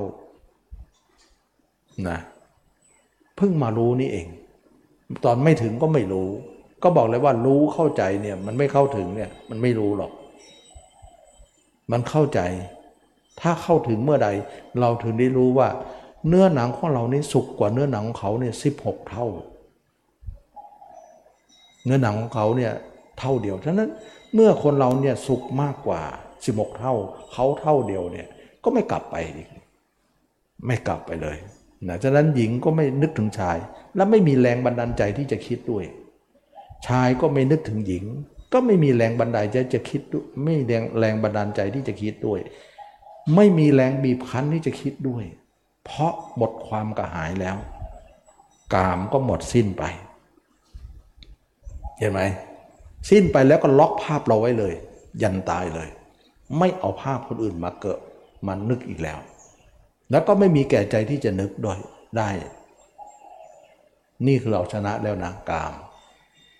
บอกแล้วว่าเอาสุนัขไปฆ่าแมวซะแมวคือกาม เอาหนูฆ่าแมวไม่ได้ก็เอาสุนัขฆ่า ก็เอาอสุภะเนี่ยฆ่า ท่านจึงเปรียบว่าเหมือนหนุ่มก็ดีสาวก็ดี ที่รักสวยรักงาม เอาสุนัขเน่าเน่าคล้องคอเขาจะเบื่อหน่ายอย่างไร สุนัขเน่านั่นก็คืออสุภะนั่นเองนะให้เห็นเป็นแบบนั้นเลยนะเราถึงหมดไปแล้ว ตอนนี้ความรู้สึกหญิงชายหมดไปแล้ว ราคะถูกทำลายแล้ว สมาธิยังฆ่าไม่ได้เลยฤาษียังหล่นเลยนะเขาเขาก็เขาจะเอาหนูสู้กับแมวไง มันสู้ไม่ได้ อันนี้ก็ขอให้รู้ว่าอสุภะเนี่ยต้องอย่างนี้นะ อย่างอื่นไม่ได้ด้วยนะ อสุภะเลยอ๋อพิจารณาแล้วจบแล้วแล้วแล้วไม่ได้ มันไม่ได้จบง่ายๆหรอก มันไม่ได้ หายแล้ว ไม่ได้ มันต้องอยู่ตลอดเวลา กลายเป็นว่าในวันหนึ่ง24 ชั่วโมง เราอยู่กับตัวเองตลอดเวลาเลย แล้วยังไม่จบนะ เมื่อเราละราคะได้แล้วเนี่ยขณะนั้นจิตเราเนี่ยสงสารตัวเองมากว่าหลงอยู่ในวัฏสงสารมากหมายกายกอง หลงทุกข์หลงน้อย หลงเมามัวกับกิเลส ราคะ โทสะโมหะเผาไม้มาหลายภพหลายชาติ ชาตินี้ก็เผาลนจิตใจเราไม่ใช่น้อย สงสารตัวเอง แล้วก็สงสารทุกคนในโลกนี้ว่าอยู่ในสภาวะเดียวกันกับเราทำให้เราเนี่ย ละความโกรธได้ มีเมตตาขึ้นมาด้วยกัน เมตตาเกิดมากเลย เห็นไหมเมตตาเป็นละโทสะได้แล้ว แล้วเมื่อก่อนเนี่ยหลงใครไปหมด หลงรูปรสกลิ่นเสียง หลงหญิงหลงชายหลงไปหมด เป็นโมหะ โมหะชั้นล่างเนี่ยตอนนี้ไม่หลงแล้ว ละวิชาละละอวิชาได้ วิชาก็เลยเกิด นะวิชาเลยเกิดก็ทำลายโมหะได้ นั้นกิเลสสามตัวเนี่ยอสุภะไปฆ่าราคะ เมตตาไปฆ่าโทสะ วิชาไปฆ่าโมหะได้ แต่เหลือแต่โมหะชั้นละเอียดที่ยังอยู่เบื้องบน โมหะนั้นไม่เกี่ยวกับกาม แต่โมหะเกี่ยวกับกามเราละได้แล้วนะเปรียบเหมือนเชือกสามเส้น นะที่ธรรมาเคยพูดนะเช่นสองเหมือนเชือกสามเส้น เส้นหนึ่งเนี่ยสองเส้นนั้นนะ่ะสมมติว่ายาวร้อยเมตรนะแล้วก็เส้นที่สามเนี่ยร้อยห้าสิบเมตร ถ้าเราม้วนไปม้วนไปพร้อม ๆ กันเนี่ยสองเส้นต้องหมดก่อนใช่ไหมล่ะนะเส้นที่สามเนี่ยเหลือห้าสิบเมตร เพราะมันร้อยห้าสิบเมตร เราละกิเลสก็จะไปแบบนั้นเลย ราคะโทสะโมหะเนี่ยเชือกไม่เท่ากัน โมหะมันร้อยห้าสิบแต่ราคะโทสะมันร้อยหนึ่งแล้วก็พันไปเรื่อยๆเรื่อยๆมันหมด แต่โมหะก็หมดไปด้วยนะหมดร้อยอีกแล้วนะโมหะท่านล่างหมดไปร้อยแต่เหลือห้าสิบด้านบน เราก็ม้วนต่อไปสินะจะได้หมดสักทีอย่างนั้นแหละนะอุปมาอย่างนั้น เมื่อเป็นอย่างนี้แล้วเนี่ยเรามาถูกทางแล้วนะที่จะมาบอกว่าครูบาอาจารย์สอนมาสารพัดเนี่ยเราต้องมาทำดูก่อนนะว่าทำแล้วเนี่ยเราจะเป็นผู้พิสูจน์ได้ ถ้าครูบาอาจารย์สอนไม่ถูกเนี่ยอีกหน่อยก็ขายไม่ออกนะเพราะว่าคนพิสูจน์ไปเนี่ยพิสูจน์ไปเขาก็รู้เลยว่ามันละไม่ได้ เขาก็จะหนีเองฉะนั้นใครจะเชียร์ใครเนี่ยไม่ใช่ว่าตัวเองจะเชียร์ได้นะ ตัวเองมีหน้าที่สอนไป แนะนำไป แต่คนที่ดูคนที่เฝ้าดูอยู่ คนที่เขานำประพฤติปฏิบัติเนี่ยเขาจะตัดสินเองนะก็เหมือนนางงามนะไปขึ้นไปประกวดเวทีเนี่ยแล้วนางงามจะให้ใครตัดสินว่าตัวเองสวยอะ่ะตัวเองตัดสินตัวเองได้ไหมไม่ได้หรอกต้องให้คนดู เหมือนกัน คนที่สอนก็สอนไป แต่คนทั้งหลายจะตัดสินเอง คนฟังคนดูนั่นเนี่ยจะตัดสินเองว่าใครสอนผิดสอนถูกนะฉะนั้นจึงว่าพุทธเจ้าก็เหมือนกันพุทธเจ้าเนี่ยท่านรู้ธรรมมาคนเดียวนะต่อมาท่านก็รู้ไปสองสามคนหลายคนขึ้นมาเรื่อยๆ แล้วก็ต่อมาเต็มไปหมดเลย เพราะคนฟังคนดูแล้วไปพฤติปฏิบัติก็รู้ตามเห็นตามไปหมดเลย ก็กลายเป็นศาสนาที่ใหญ่โตได้ ฉะนั้นจึงว่าคำสอนเนี่ยไม่ ไม่ถูกไม่ไม่นั่นเนี่ยเดี๋ยวคนก็เลิกกันไปนะเขาก็ไปหาอาจารย์ใหม่ไปนะอาจารย์ไหนที่ทนได้ก็คือคำสอนต้องแน่นอนนะ อาจารย์นั้นจะอยู่ได้นะคำสอนนั้นจะมั่นคง อันนี้ก็เปรียบประมาณนั้นนะเปรียบประมาณนั้น อันนี้ก็ทุกคนก็ลองทำดูนะ ว่าอสุภะเนี่ยมันใช่ว่าพิจารณานิดๆหน่อยๆพอแล้วไม่ใช่นะ มันต้องเป็นเครื่องอยู่เลยนะกลายเป็นว่าจิตเราเนี่ยจับเหตุ ผลได้ว่าจิตเราจะอยู่ที่ไหนก็ตาม จะอยู่ด้วยความเห็นเสมอ ที่เราเคยพูดไป บัดนี้ความเห็นแจ้งตัวเองเนี่ยแจ้งสว่างสวัยไปหมดเลย เราก็อยู่ด้วยความเห็นอันนี้ ปรากฏว่าภาพคนอื่นหายหมดเลย คือไม่ใช่อย่างนี้นะหมายถึงว่า ถ้าเราเห็นตัวเองเนี่ยห้าสิบเปอร์เซ็นต์ภาพคนอื่นก็ห้าสิบเหมือนกันห้าสิบห้าสิบสู้กันนะ แต่ถ้าเราเห็นตัวเอง 60%เนี่ยภาคคนอื่นเหลือ 40 นะ มันเป็นอย่างนี้นะ มันไม่ใช่ว่าร้อยต่อร้อยสู้กันอย่างนี้ไม่ใช่นะ ถ้าภาพตัวเองเนี่ยเจ็ดสิบเขาก็ 30 ถ้าภาพตัวเอง 80 เขาก็ 20 ถ้าเขาตัวเอง 90 เขาก็เหลือ 10 ถ้าตัวเองร้อยเขาศูนย์เลย ไม่มีคู่แข่งนะ ไม่มีคู่แข่ง ฉะนั้นภาพเราภาพเดียวไม่มีคู่แข่งเลย เราชนะโลกแล้ว ภาพหญิงภาพชายไม่มีในใจเราเลย คนนี้เป็นผู้ชนะโลกนะมันเป็นเช่นอย่างนี้นะธรรมะนะกลายเป็นว่าวันวันหนึ่งจิตเรามีแต่ภาพเราคลองทั้งวันเลย ไม่เว้นแม้แต่วินาทีหนึ่ง ไม่ต้องพูดถึงนาทีนะวิเลยนะ ติดกันพืชเลยนะ ไม่มีช่องว่างเลย แม้แต่เช่นผมก็แยงไม่เข้าหรอก ไม่มีช่องว่างให้แยงเลย เขาเรียกว่ามีสติเต็ม มีสติต่อเนื่องนั่นเอง เพราะการพิจารณาตัวเองเนี่ยเป็นสติปัฏฐานสี่อยู่แล้ว พระเจ้าไม่มีการเผลอการเผลอกับช่องว่างที่จิตอารมณ์อื่นจะแทรกไม่มีเลยแทรกไม่เข้า แม้แต่อารมณ์เท่าเส้นผมก็แทรกไม่ได้ กลายเป็นว่าเราเนี่ยชนะโลก ไม่มีอารมณ์น้อยหนึ่งที่จะแทรก จิตเขาว่าเกิดดับเกิดดับไม่มี มีแต่ดับอย่างเดียว เกิดดับนี่ไม่ถึงไหนเลยนะ ไม่รู้ไม่รู้ธรรมะเลยนะ ไม่ใช่เกิดดับอย่างนั้นนะเรารู้เลยว่าคนพูดเนี่ยทำอยู่ตรงไหน อายเขานะพูดไปก็อายเขาเพราะคนรู้มากกว่ามีอยู่นะยิ่งจิตว่างเหมือนกัน รู้ว่าอยู่ตรงไหน ไม่ถึงไหนหรอก ไม่ถึงไหน แต่สำคัญว่าถึงตอนนั้นเอง มันความรู้มันถึงกันได้นะ มันแข่งกันได้นะ ความรู้มันทั่วถึงกันได้นะไม่ต้องมาโชว์ เพราะว่ามันคนที่เขารู้มีมากกว่านั้น ว่างอย่างนั้นว่างหลอก ว่างแล้ววุ่นว่างมันปนกับเกิดดับนั่นเองนั้นจิตเลื่อนลอยหมดเลยนะจิตเลื่อนลอยหมดเลยนะมันไม่มีธรรมะอะไรหรอกนะแต่พูดเป็นธรรมะไปเอง เข้าใจว่าเป็นธรรมะไม่ใช่ ดับสนิทเลย ดับสนิทไม่ใช่หมายถึงว่ามืดบอดเลยไม่ใช่นะ ดับสนิทนี่สว่างสวัยนะ ดับสนิทหมายถึงอารมณ์ดับจะจิตกับสว่างสวัยนะดับอย่างเดียวไม่มีเกิดดับหรอกแต่ดับนั้นคือปรุงแต่งทั้งวันนั่นเองมันไม่มีหรอก ไม่มีช่องทางที่ให้ให้เป็นอย่างนั้นได้เลย คือเป็นมาตรฐานนะเป็นมาตรฐาน เป็นมาตรฐานมากเลยนะ อันนี้ก็เป็นเรื่องของการที่ว่ารู้ธรรมะพระเจ้าเนี่ย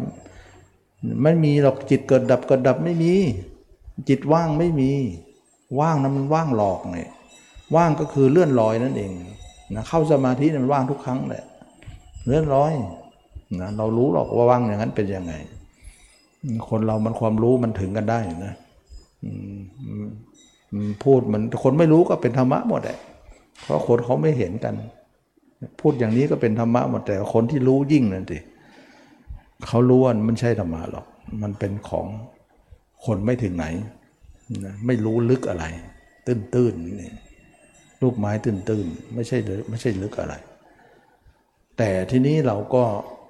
เอากิเลสว่านะทำไมเขาไม่พูดเรื่องกิเลสกันนะถ้าถ้ายิ่งไม่มีอสุภะนะไม่ต้องพูดเลยนะ ราคะจะหมดนะ ไม่ต้องพูด ถ้าไม่เห็นตัวเองนี้เนี่ย ไม่มีทางนะ ไม่มีทางนะ ต้องเห็นตัวเองนะ เห็นตัวเองก็คือเห็นร่างปัจจุบันแล้วเห็นได้อยู่ได้ด้วยนะ ไม่ใช่ว่าไม่อยู่เห็นแล้วหายแล้วเลิกไปแล้วนี่ไม่ได้นะ ไม่ได้ เราถือว่าการเห็นตัวเองนั้น เป็นเครื่องอยู่ชนิดหนึ่งกายว่าจิตเราอยู่ด้วยภาพ ภาพใครภาพตัวเอง ไม่มีภาพคนอื่นแจมเลย เราชนะโลกแล้ว คนนั้นจะเป็นพระอนาคามี เมื่อเป็นอย่างนั้นแล้วเนี่ยหลังจากนั้นแล้วเนี่ยเราค่อยทำสมาธิฌานนะใครก็บอกว่าวิธีเนี่ยไม่มีฌานไม่มีสมาธิฟังให้จบก่อนสิ อย่าไปพูดนะตอนแรกเนี่ยเขาไม่เอาสมาธิมา เพราะว่าอะไรสมาธิมาเห็นตัวเองมันไม่ได้ เพราะมันลึกไปมันเลยไป แต่หลังจากเห็นตัวเองแล้วเขาก็ทำได้อีก สมาธิฌานเขามีอยู่แล้ว ระหว่างที่พิจารณาตัวนะฌานมันเกิดบ่อยเขายังถอยหนีเลย ไม่ใช่เขาไม่มีฌานเขามียิ่งกว่าคนพูดนั้นอีกนะฉะนั้นเวลาพิจารณาตัวเองเนี่ยพิจารณาไปเถอะ เราไม่ได้ทำฌานนั้นแต่เดี๋ยวก็ฌานก็จะมาละมาละ มาแล้วแต่มาก็สั่งว่าให้ถอยนะ ไม่ถอยไม่ได้นะบางคนก็ถอยตามตมาพูดก็ดีไป บางคนไม่ถอยก็นิ่งไปเลย ไม่รอดนะ นิ่งอย่างนั้นไม่รอดนะ คนเนี่ยมันยกย่องฌานมากกว่าคำสอนพระเจ้านะเขาเห็นประโยชน์อะไรที่เห็นเห็นว่าฌานสูง ซึ่งพระพุทธเจ้าเนี่ยมีญาณทัศนะที่สูงกว่านะฌานสู้กราคะก็ยังไม่ได้เลยนะแล้วจะไปยกย่องอะไร มันเป็นการให้ค่าของคนไม่รู้ คนไม่รู้ให้ค่าเองนะพระพุทธเจ้าไม่ได้เน้นอะไร แต่เราก็ทำได้นะทำเนี่ยเพื่อเป็นการประดับความรู้เท่านั้นเอง ใครจะดูถูกเราว่าไม่รู้จักฌานไม่รู้นะเรามีนะเราจะเขาจะดูถูกเราไม่ได้ ฉะนั้นพุทธเจ้าก็อนุญาตให้ทำหลังจากที่เราเห็นแจ้งตัวเองแล้ว พูดง่ายๆก็คือเป็นพระนาคามีก่อน เพราะภารกิจมันจบแล้ว เห็นตัวเองแจ้งแล้วเนี่ยเราก็สามารถจะเข้าถูกปฐมฌานทุติยฌานตติยฌานเห็นไปถึงอรูปฌานแล้วก็มีอภิญญามากกว่าเขาอีก มีหูทิพตาทิพมีอะไร เข้าสมาธิก็ลึกกว่าเขาอีก เขาทำได้แปดเราทำได้เก้าเขามีฤทธิ์ห้าเรามีหกมันสู้ไม่ได้หรอกเดี๋ยวจะบอกเราไม่มีฌานได้เลย เขาไปให้ค่าฌานเนี่ยเลิศเลยกว่าคำสอนพระเจ้า เห็นคำสอนพระเจ้าต่ำต้อยไปหมดเลยฌานมันกบเกลื่อน เหมือนกับเอาลือศีมามาข่มพระเจ้าไปหมด มันไม่ใช่เราเป็นสาวกของพระเจ้าต้องตามมรรคสินะต้องละกิเลสสิไม่ใช่อย่างนั้น อันนี้มันคนไม่รู้นะ คนไม่รู้ก็พูดไปแล้วเขาก็ฝึกสมาธิมาเขาก็ให้ค่าไป แต่ตมาไม่ให้ค่า นะเพราะอะไร เพราะมันเป็นโมหะชนิดหนึ่งเหมือนกัน ถึงแม้ว่าพระเจ้าสอนให้ทำแล้วก็สอนให้ละเป็นสังโยชน์เบื้องบนด้วย ที่บอกว่าโมหะเนี่ยเหลืออยู่ 50 เมตรนั่นเนี่ยก็คือตรงนี้เองฌานนี่เองทีนี้เมื่อเราฝึกฌานได้เนี่ยทำฌานได้ไม่ยากด้วย เวลาเข้าก็เข้า เวลาออกก็อยู่กับตัวเองนะเข้าฌานพระอรหันต์ก็เข้านิโรธอยู่ตลอดเลย เวลาออกมันก็อยู่กับตัวเอง ตัวเองกับสมาธิสมาธิกับตัวเอง ไม่เหมือนไม่เหมือนเมื่อก่อน เมื่อก่อนสมาธิออกมาโน่นไปหาเขาอีกแล้ว ไปหาที่ชอบที่ชอบมันมันชอบไหนก็ไปหาชอบคนอื่นก็ไปหาคนอื่นไม่อยู่กับตัวเองเพราะตัวเองไม่ได้อบรมไว้นี่ ไม่ได้อบรมอสุภะเลย จะไปอยู่ได้ไง แล้วความเห็นทุกคนอื่นก็ไม่ได้ตัด ความเห็นตัวเองก็ไม่ได้สร้าง ระบบมันไม่มีให้มันจะอยู่ได้เลย เหมือนเราไม่ได้มีบ้าน ไม่ได้สร้างบ้านไว้จะอยู่บ้านได้แล้วก็เล่ร่อนมาสิเล่ร่อนไป นะอันนี้ก็เป็นเรื่องของการที่คนประเมินการทำเนี่ยไม่ออกปัญญาไม่ถึงนั่นเองนะเมื่อเป็นอย่างนี้แล้วเนี่ยพระพุทธเจ้าก็สอนว่าฌานเหล่านี้เนี่ยเป็นไปเพื่อประดับเป็นไปเพื่อความหยุดท่านเรียกว่าฌานเขาเรียกว่าสุขวิหารธรรมในทิฏฐิธรรมนะจำคำนี้ให้ดีนะว่า สุขวิหารธรรมเนี่ย ในทิฏฐิธรรมแปลว่า เครื่องอยู่อันเป็นผาสุขในปัจจุบัน แปลออกมาแล้วนะ เครื่องอยู่อันเป็นผาสุขในปัจจุบัน หมายความว่าอย่างไรคือคนที่พิจารณาร่างกายมาเป็นพระนาคามีเนี่ยเขาจะเห็นกายตัวเอง 24 ชั่วโมงตลอดเวลา แล้วก็เนื้อหนังตัวเองเนี่ยสุกกว่าเนื้อหนังเพศตรงข้ามอีก 16 เท่า ถึงแม้กันนั้นนะเเรามีความสุขมาก 16 เท่ากว่ากามนั้นอีก ก็จริง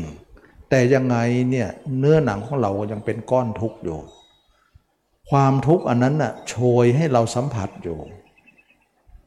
ถึงแม้ว่าความสุขของเราจะ 16 เท่า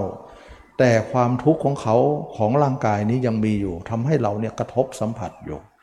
จึงเป็นความสุขที่ไม่ร้อยเปอร์เซ็นต์นะ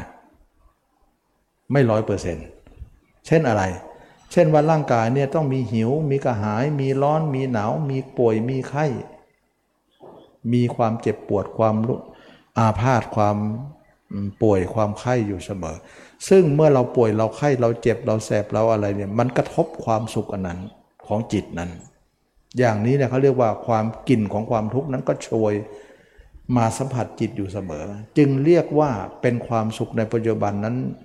ก็จริงแต่ความสุขนั้นไม่บริบูรณ์ เพราะก้อนเราเรามาอยู่กับก้อนเนื้อที่เป็นทุกข์ มันก็เลยทำให้เราทุกข์ไปด้วยนะเหมือนเรานั่งขออภัยนะ นั่งอุจจาระปัสสาวะนั่นเนี่ยเราก็เหม็นไปด้วยนะมันก็ทำให้เรานี่กระทบไปด้วย เพราะอะไรเพราะมันเป็นของเน่า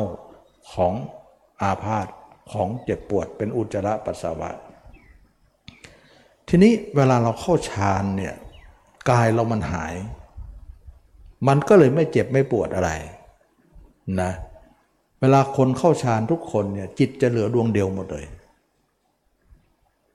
อย่างนั้นนะเขาเรียกว่าว่าง แต่ว่างแล้วมันมีหลอกอยู่นะซึ่งเราจะหาความสุขนั้นนะร้อยเปอร์เซ็นต์ได้ เพราะอะไรเพราะป่วยไข้หิวร้อนกระหายไม่ได้สัมผัสเลย เพราะคนเราเข้าฌานเนี่ยเวลาเวลาเราถึงฌานที่สี่เนี่ยลมหายใจเราก็ขาดแล้วนะเวลาเข้าถึงฌานที่ห้าเนี่ยตัวเราก็หายแล้ว มีแต่จิตดวงเดียวแล้วนะไปถึงฌานที่ 8 ไปถึงฌานที่ 9 ตัวหายหมดเลยเหลือแต่จิตดวงเดียว เหมือนดวงดาวที่ลอยบนท้องฟ้า ซึ่งร่างกายเราเจ็บปวดล้าวรู้ใจเราเจ็บแสปวดเมื่อยขบร้อนเย็นกระหาย หิวกระหายอะไร ไม่สัมผัสเลย เราจึงหาความสุขตรงนั้นในปัจจุบันได้ ปัจจุบันนี้เรายังไม่ตาย เราก็หลบไปหาความสุขนั้น จึงเรียกว่าสุขวิหารธรรมในทิฏฐิธรรม ความสุขในปัจจุบัน เป็นความสุขและก็วงเล็บว่าปัจจุบัน นั่นหมายความว่าไง อนาคตไม่ต้องเอาไปนะ นั่นเอง เอาปัจจุบันเท่านั้น มันมีคำว่าปัจจุบันอยู่อะ นะทีนี้เราจะตอนก่อนที่เราจะตายเนี่ย ตอนที่ไม่ตายนะก็เข้าฌานอยู่เลย พระอรหันต์เห็นไหมก็เข้าฌานอยู่เลย ออกจากสมาบัติแล้วก็มาบินทบาทบ้างมาอะไรบ้าง เข้าฌานออกฌานนะแต่เวลาเราจะตายปุ๊บเนี่ยต้องออกจากฌานทั้งหมดนะ อย่าตายคาฌานทีนี้ตายถ้าตายคาฌานมันจะเป็นยังไง เป็นโมหะชั้นบน ท่านจึงจัดเป็นสังโยชน์ไว้ ที่บอกร้อยห้าสิบเมตร เหลือห้าสิบเมตรนั่นแหละเป็นสังโยชน์เป็นโมหะชั้นบน ก็คือรูปราคะอรูปราคะนั่นเอง เห็นไหมสังโยชน์บนจะกล่าวถึงรูปราคะรูปว่าอย่าตายคานะ ตายแล้วไปเกิดที่ไหนสุทธาวาสห้าฉะนั้นผมที่สุทธาวาสห้าที่ไปอยู่กันเยอะนั่นแหละนั่นคือเคลียร์ตรงนี้ไม่จบ เป็นพระนาคามีแล้วเคลียร์เป็นพระหลานไม่ได้ ติดโมหะชั้นบน อุตส่าห์ผ่านกามไปแล้วนะ ติดโมหะ โมหะจึงเป็นสังโยชน์ที่ยาวกว่าเขา มันก็เลยเป็นอย่างนี้ แต่ถ้าไม่ติดอะถ้าไม่ติดเนี่ยเราก็ต้องออกจากฌานซะอย่าตายคาแต่ตอนเป็นเนี่ยเข้าได้ เพราะมันยังไม่ไปพรมคนเรายังไม่ตายก็ไปเกิดที่พรมไม่ได้ใช่ไหมล่ะ แต่ตายแล้วมันจะเกิด เราก็ต้องออกซะตอนตาย ก่อนตายก่อนตายนะไม่ใช่ตอนตาย ก่อนตายก็ออกซะ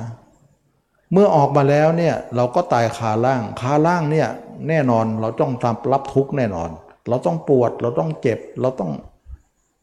บางคนนะไปโรงพยาบาลที่บอกว่าเราเราเคยได้ยินพระไหมว่า เวลาปวดมากๆก็เข้าฌานเข้าฌาน ท่านต้องเช็คก่อนนะ ท่านต้องเช็คก่อนว่า ท่านยังไม่ถึงเวลาที่จะตายไหม เช็คอายุก่อน เพราะคนระดับนั้นเช็คอายุได้นะว่า การป่วยครั้งนี้เรายังไม่ตาย เราถือว่าการป่วยนี้ยังหายได้อยู่ อายุเรายังไม่หมดตรงนี้เข้าได้ อย่างนั้นเข้าได้นะแต่รู้ว่าจะตายต้องออกนะ ออกมาแล้วต้องเจอเจ็บนะ เจ็บปวดเพราะร่างกายเนี่ยมันเป็นก้อนทุกข์เนี่ยต้องเจ็บต้องปวดปวดขนาดไหน ปวดจะตายอะ่ะปวดขนาดไหนอะ่ะก็ลองประเมินดู แต่ขอปวดเป็นครั้งสุดท้าย เพราะเราปฏิบัติมาสติปัฏฐานสี่มาดีแล้วนี่ เราจะกลัวทำไม เรารู้ว่าร่างกายนี้ไม่ใช่ของเรา แล้วเวทนานั้นจะเป็นของเราได้อย่างไร เราอย่าดิ้นรนไปตามเวทนาสินะเพราะเราเห็นว่ารูปไม่ใช่เรา เวทนาจิตธรรมก็ไม่ใช่เรา สัญญาสังขารวิญญาณเราก็ดับหมดแล้ว ฉะนั้นจึงว่าพระรหันจะเจ็บเป็นครั้งสุดท้าย เวมีพระเจ้าถึงกล่าวว่ามีเวทนาเป็นที่สุดก็ให้รู้ว่าเวทนาเป็นที่สุด มีชีวิตเป็นที่สุดก็ให้รู้ว่ามีชีวิตเป็นที่สุด ตายแล้วจากเย็นในโลกนี้ คนนั้นนิพพานเลย ไม่ตายในฌานแล้วขอตายอยู่บนร่างกายที่เองเห็นแจ้งนี้ แล้วเห็นแจ้งตัวนี้เวลาตายปุ๊บความแจ้งนั้นก็ดับวุบเลย คือหมายถึงว่าจิตไม่ได้ดับจิตไม่ได้มืดเลยนะไม่ใช่นะ จิตสว่างสวัยแต่ภาพกายมันดับวูบไป เพราะความตายมามาปิดภาพตัวเองจ้ะตอนนี้ภาพตัวเองก็ไม่มีแล้ว เห็นไหมว่าเราทิ้งภาพคนอื่นมาอยู่ภาพตัวเองนะตอนที่ไม่ตายนะ ต้องหนีภาพคนอื่นมาอยู่กับภาพตัวเองก่อน แล้วเวลาตายก็ทิ้งภาพตัวเองอีกทีหนึ่งทิ้งฌานอีกทีหนึ่งไปนิพพานเลย จิตนั้นก็จะสว่างสวัย ไม่มาเกิดอีก นั่นคือนิพพาน นิพพานนี่จิตไม่ได้ดับนะ แต่กิเลสมันดับไป แล้วเราต้องทำอะไรจิตนั้นไหมพุทธเจ้าสอนให้ทำแค่ราคะโทสะโมหะ ดับสามตัวได้ก็พอแล้ว ไม่ต้องไปดับอะไรมากกว่านั้น แค่นี้เราก็แย่แล้ว จะหาเรื่องทำไม่จบเรื่องั้นเหรอ ถามว่าจิตไม่ดับมันไม่ดับหรอก แต่กิเลสมันดับไปแล้ว แค่นั้นก็พอแล้ว แค่นี้ก็เหนื่อยแล้วนะจะไปหาเรื่องทำอะไรบางคนบอกต้องทำร้ายจิตอีก โอ้ยคนไม่รู้เรื่องนะพระเจ้าไม่ได้สอนให้ทำลายจิตทำลายกิเลสของจิตที่ตามาเคยพูดว่า เราทำลายมลทินของผ้า ไม่ได้ทำลายผ้า เราทำลายมลทินของน้ำ ไม่ต้องทำลายน้ำให้น้ำบริสุทธิ์ต่อไปนะเราทำลายกิเลสไม่ต้องทำลายจิต แค่นี้ก็งานเยอะแล้วนะยังไม่ทันอยู่แล้ว จะไปหาเรื่องทำอะไรมากมายฉะนั้นคำสอนพระเจ้านะท่านขีดไว้ตรงนี้ว่านิพพานเป็นที่สุด คือละราคะโทสะโมหะได้ ถ้าใครถามเลยนิพพานท่านบอกว่าเลยคำถามแล้วไม่ตอบแล้วนิพพานแล้วไปไหน จิตอยู่หรือเปล่าเรื่องท่านบอกไม่ตอบไม่ตอบ มันถามเลยคำถาม ถามเลยขอบเขตเนี่ยขอบเขตมันมีแค่นั้นคำสอนพุทธเจ้านะฉะนั้นจิตอยู่เหมือนเดิม มีเหมือนเดิมจิตไม่ได้ตาย ใครใครฆ่าจิตไม่ได้หรอก แล้วก็ไม่จำเป็นต้องฆ่า แล้วก็ไม่จำเป็นต้องฆ่า แล้วก็ฆ่าก็ไม่ตายนะถึงฆ่าก็ไม่ตาย ไม่จำเป็นต้องฆ่าด้วย แล้วก็ถึงจะถึงจะฆ่าก็ไม่มีการตาย เพราะอะไร เพราะจิตเป็นธาตุสมมุติว่าจิตนี่เหมือนน้ำใช่ไหมนะถ้าใครเอาน้ำมาใส่ถาดไว้แล้วก็มีดสับเลยฆ่าน้ำได้ไหมน้ำจะตายไหมมันมันเป็นธาตุที่ไม่ตายอะ่ะเราเคยเห็นน้ำตายไหมดินตายไหมลมตายไหมจิตมันเป็นธาตุอันหนึ่งเนี่ยหกธาตุไง ฉะนั้นไม่ฆ่ามันก็ไม่ตาย เผาไฟมันยังไม่ไหม้กับไฟเลย ฝังดินมันยังไม่สลายกับดินเลย จะไปฆ่ามันทำไมเรา แล้วก็ฆ่าก็ไม่ตายหรอก แล้วไม่จำเป็นต้องฆ่า ฉะนั้นเราฆ่ากิเลสที่กิเลสมันไปเกาะสนิมไปเกาะเหล็กอยู่เราก็ฆ่าสนิมพอแล้วนะจะไปหาเรื่องทำอะไรมากกว่าฉะนั้นจบแล้วคำสอนพระเจ้าก็จบตรงนี้ จึงว่าเราทุกคนเนี่ย เราพิสูจน์ดูสิตมาไม่กลัวพิสูจน์นะ ที่พูดไปนี้นะนะ ขอให้พิสูจน์กลัวจะไม่พิสูจน์ และก็กลัวพิสูจน์ไม่ถึงนะไม่ถึง เพราะมันยากนะไม่ใช่ง่ายนะไม่ใช่ง่ายที่เราจะทำได้ง่าย ๆ นะ มันก็ต้องสู้กันเนี่ยสู้หัวชนฝาก็แล้วกันเนี่ยสู้ทั้งวันทั้งคืนเลยทำไมทั้งวันทั้งคืน ก็มันออกทั้งวันทั้งคืนก็ต้องปิดมันหมดเลย ปิดจนไม่มีรอยรั่วนะฉะนั้นพระอรหันต์เนี่ยแม้แต่ฝันก็ยังไม่มีเลย เก็บแม้แต่ความฝันยังไม่มีเลยพระอรหันต์เนี่ยจะฝันครั้งสุดท้าย แล้วก็ตรงนั้นจะไม่มีเลยนะเราเคยจะได้ยินไหมว่าพระเจ้าเนี่ยทรงนิมิตทรงสุบินนิมิตครั้งสุดท้าย 16 อย่างเลยนะตอนนั้นก็ไม่มีเลย ฝันนั่นเอง เพราะอะไรฝันก็คือจิตออกนั่นเอง ถ้าตื่นอยู่ไม่ต้องพูดหรอกคุมได้หมดแต่ส่วนมากคนจะคุมไม่ได้ตอนฝันตอนหลับใช่ไหมล่ะแต่พระอรหันต์คุมได้แม้แต่หลับ เหมือนไม่หลับเลย เก่งไหมล่ะ สติปัฏฐานสี่สุดยอด อสุภะนี่เอง คือสติปัฏฐานสี่ถ้าใครไม่เห็นร่างกายนี้ ไม่ชื่อว่าสติปัฏฐานสี่ทำลายราคะไม่ได้นะ ถ้าใครเห็นกายได้ก็จะทำลายได้ ฉะนั้นกรรมฐานใดที่ไม่สอนเรื่องกายเนี่ยตมาบอกเลยว่าไม่มีทาง ไม่มีทาง จะพูดจะสวยรู้ยังไงก็ช่างเถอะนะแล้วก็คนทั้งหลายพิสูจน์ดูเขาก็รู้หรอกว่ามันละไม่ได้ เดี๋ยวเขาก็จะหนีไปนะก็พระพุทธเจ้าก็บอกไว้แล้วว่า นี่คือสัตตา นี่คืออาวุธ ผมคนเล็บฝันหนัง เธอต้องเอาไปสู้นะ แต่ไม่เอาสตานั้นเลย ไม่เอาอาวุธนั้นเลยเดี๋ยวจะไปไปสู้ด้วยมือเปล่าเลยสู้ด้วยสมาธิเลยจะไปทำไมให้ค่าสมาธิสูงส่งเกินไป คืออย่างนี้เนี่ยมันก็เป็นสมาธิอยู่แล้ว แต่มันเป็นคนละสมาธิ เอาเอาเอาอย่างนี้แล้วกัน คนที่จิตไม่ออกเลยเนี่ยเป็นสมาธิหรือเปล่าล่ะเป็นแต่มันเป็นคนละสมาธิไง อันนั้นนะสมาธินั้นเขาเรียกว่าฌาน เข้าแล้วก็ต้องออกอยู่ดีเลยยังไงก็ต้องออกไม่ออกไม่ได้หรอกนะแต่ญาณอันนี้เขาเรียกว่าญาณญาณทัศนะ มันมันมีมันไม่มีเข้าแล้วมันไม่มีออก แล้วมันอยู่ได้สมาธิเนี่ยไม่รู้จักกันหรอก เพราะว่าไม่มีมรรคไม่มีการพิจารณาตัวไม่รู้จักกันหรอก กลายเป็นสมาธิที่เล้นลับที่คนไม่มีบุญแล้วรู้ไม่ได้หรอก มันก็เป็นเกี่ยวเรื่องมีบุญเหมือนกันนะ อันนี้ก็ขอพูดหน่อยว่า คนไม่มีบุญรู้ไม่ได้นะตรงนี้นะ มันจะบัง มันจะปิด มันจะอุดไว้เลย ไม่ให้รู้เลย เพราะอะไร เพราะกรรมของเขาเนี่ยยังไม่เปิดให้เห็นนะ สมัยหนึ่งนะ พระพระเจ้าอาจารย์ศัตรูไปฟังธรรมพระเจ้านะ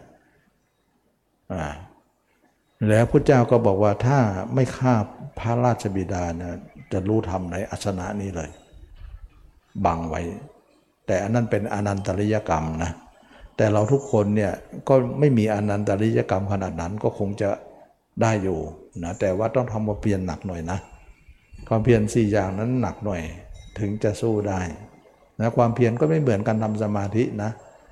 สมาธินั้นเราไม่สอนนะ เพราะว่าเราเราอยากจะให้เอาก็เอาได้เอาจนตั้งแต่พระนาคามี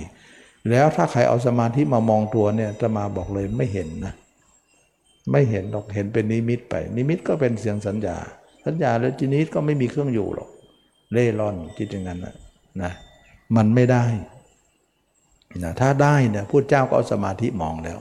ไม่ต้องมีสติปัฏฐานนสูตรหรอก ท่านมีสติปัฏฐานสูตรสูตรนี้ทำให้เราเห็นกายได้ เราไม่เคยได้ยินเลยว่าสติปัฏฐานสี่ว่าไงล่ะ กายเวทนาจิตธรรมนะแสดงว่าเห็นกายด้วยสติแล้วเราจะใช้สมาธิมอง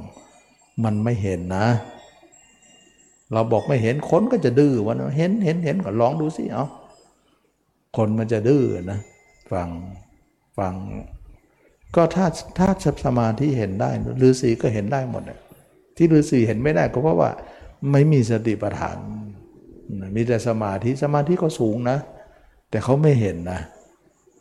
นะแต่พระเจ้าของเราเนี่ยเอามีสติปัฏฐานจึงได้เห็นไงฉะนั้นเราจึงฝึกสติปัฏฐานสี่แล้วก็เคยบอกอยู่แล้วว่า สติกับสมาธิเนี่ยสติใหญ่กว่านะ ถ้าคนฝึกสมาธินี่เล็กกว่านะ ใครฝึกฌานเนี่ยเล็กกว่าทำไมล่ะ คนที่ได้ฌานถึงอรูปฌานเนี่ยที่แปดเนี่ยสู้โสดาบันไม่ได้หรอกทำไมอะโสดาบันไม่มีฌานนะ มีแต่เห็นร่างกายนี้ละสกายะที่ดีได้ ปิดนรกได้ แต่ฤาษีคนที่ได้ฌานปิดนรกไม่ได้นะ ปิดนรกไม่ได้กับพระโสดาบันปิดได้นะใครใหญ่กว่ากันนะโสดาบันใหญ่กว่านะถึงได้บอกว่าคนมันให้ค่าเอง ให้ค่าสมาธิฌานใหญ่ แต่ไม่ให้ค่ามรรคใหญ่ ก็ไม่ว่ากันนะ มันก็เรื่องของคนที่จะเข้าใจ ฉะนั้นคนคนไม่รู้ไม่เห็นตรงนี้ก็ไม่รู้หรอกนะจึงว่าการเห็นตัวเองนั้นอัศจรรย์ แล้วก็มีความยิ่งใหญ่นะมีความยิ่งใหญ่ มีความสูงส่ง จิตอยู่หมดเลย ไม่มีเกิดดับอะไร ดับอย่างเดียว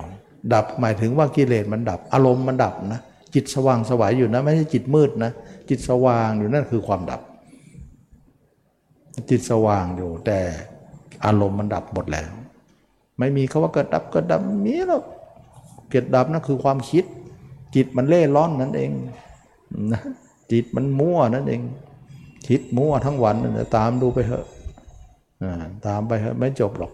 ไม่มีจบไม่ใช่ธรรมะหรอกสำหรับคนที่รู้ธรรมะเนี่ยไม่อยู่ในสายตาเลยนะแต่นอกจากคนที่ไม่รู้ก็ดูเหมือนเป็นธรรมะไป คนไม่รู้ก็มองเป็นเลิศไปนะไม่ใช่หรอกไม่ใช่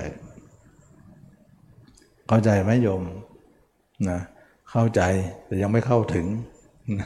เข้าถึงยากเหลือเกินเนาะอะไรตัวเราอยู่แค่นี้ไม่เห็น คนอื่นเห็นจังเลยนะทำไมคนอื่นชอบอาวาเลื่อยเลย ก็เพราะอะไร เพราะเราเห็นความเห็นเราไม่ดับ ความเห็นไม่ดับนั่นนะคือวิญญาณเราไม่ดับอันเดียวกัน เพราะเราเห็นเขาด้วยอะไร ด้วยมโนไป มโนอะไร มโนวิญญาณไงถ้ามโนวิญญาณนี้ไม่ดับนะ อย่าหวังเลยจะชนะ การเห็นตัวเองนั่นแหละดับมโนวิญญาณได้อย่างที่เคยบอกว่าเห็นตัวเองเนี่ยห้าสิบเปอร์เซ็นต์หกสิบเปอร์เซ็นต์เจ็ดสิบเปอร์เซ็นต์วิญญาณก็ลิบหลีลงลิบหลีลงลิบหลีสมมติว่าเราเห็นตัวเองเจ็ดสิบเปอร์เซ็นต์วิญญาณก็เหลือสามสิบเปอร์เซ็นต์เองนะ ถ้าเราเห็นตัวเองร้อยเปอร์เซ็นต์วิญญาณก็ดับเลย ฉะนั้นวิญญาณดับ ก็ไม่ไปเกิดสิ เพราะคนไม่มีวิญญาณเนี่ยเราเคยได้ยินไหมคนตายแล้วเหลืออะไร วิญญาณทำบุญให้วิญญาณเขาญาณเขามีวิญญาณทุกคนเลย เขาถึงได้เกิดกัน แต่คนพระรหันไม่มีวิญญาณ แล้วก็เคยพูดไหมเคยพูดไว้แล้วว่าวิญญาณกับจิตเนี่ยไม่ใช่อย่างเดียวกันนะ นะไม่ใช่อย่างเดียวกันนะ แต่มันอยู่ด้วยกัน ถ้าพูดถึงจิตก็เหมือนผ้าวิญญาณก็คือสิ่งเปื้อน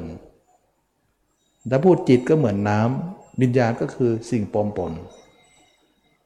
ถ้าเราเอาสิ่งปลอมปนออกซะสิ่งเปื้อนออกซะน้ำก็บริสุทธิ์ ผ้าก็ขาวสะอาด นั่นแหละเรียกว่าจิต แต่มันอยู่ด้วยกันไงเราดับได้โดยวิธี เห็นอสุภะนี่การเห็นอสุภะนี่ไม่ใช่ฆ่าการอย่างเดียวนั้นดับวิญญาณได้ด้วย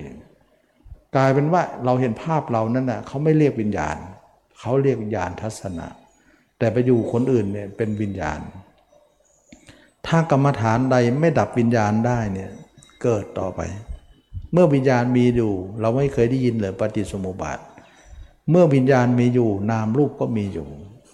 เมื่อนามรูปมีอยู่สลายตนะก็เกิดขึ้น เมื่อสลายตนะเกิดขึ้น เวทนาก็เกิดผัสสะเวทนาตัณหาอุปทานพัดภพชาติชรามรณะ เป็นปฏิสมุบาททำงานเลย แต่ถ้าวิญญาณดับนามรูปก็ดับ สลายตนะก็ดับผัสสะก็ดับ เวทนาก็ดับ ตัณหาอุปทานภพชาติชรามรณะก็ดับทำลายปฏิสมุบาทหมดเลยทำลายที่วิญญาณนี่เอง พราะวิญญาณเป็นเมล็ดพืชของคนนะ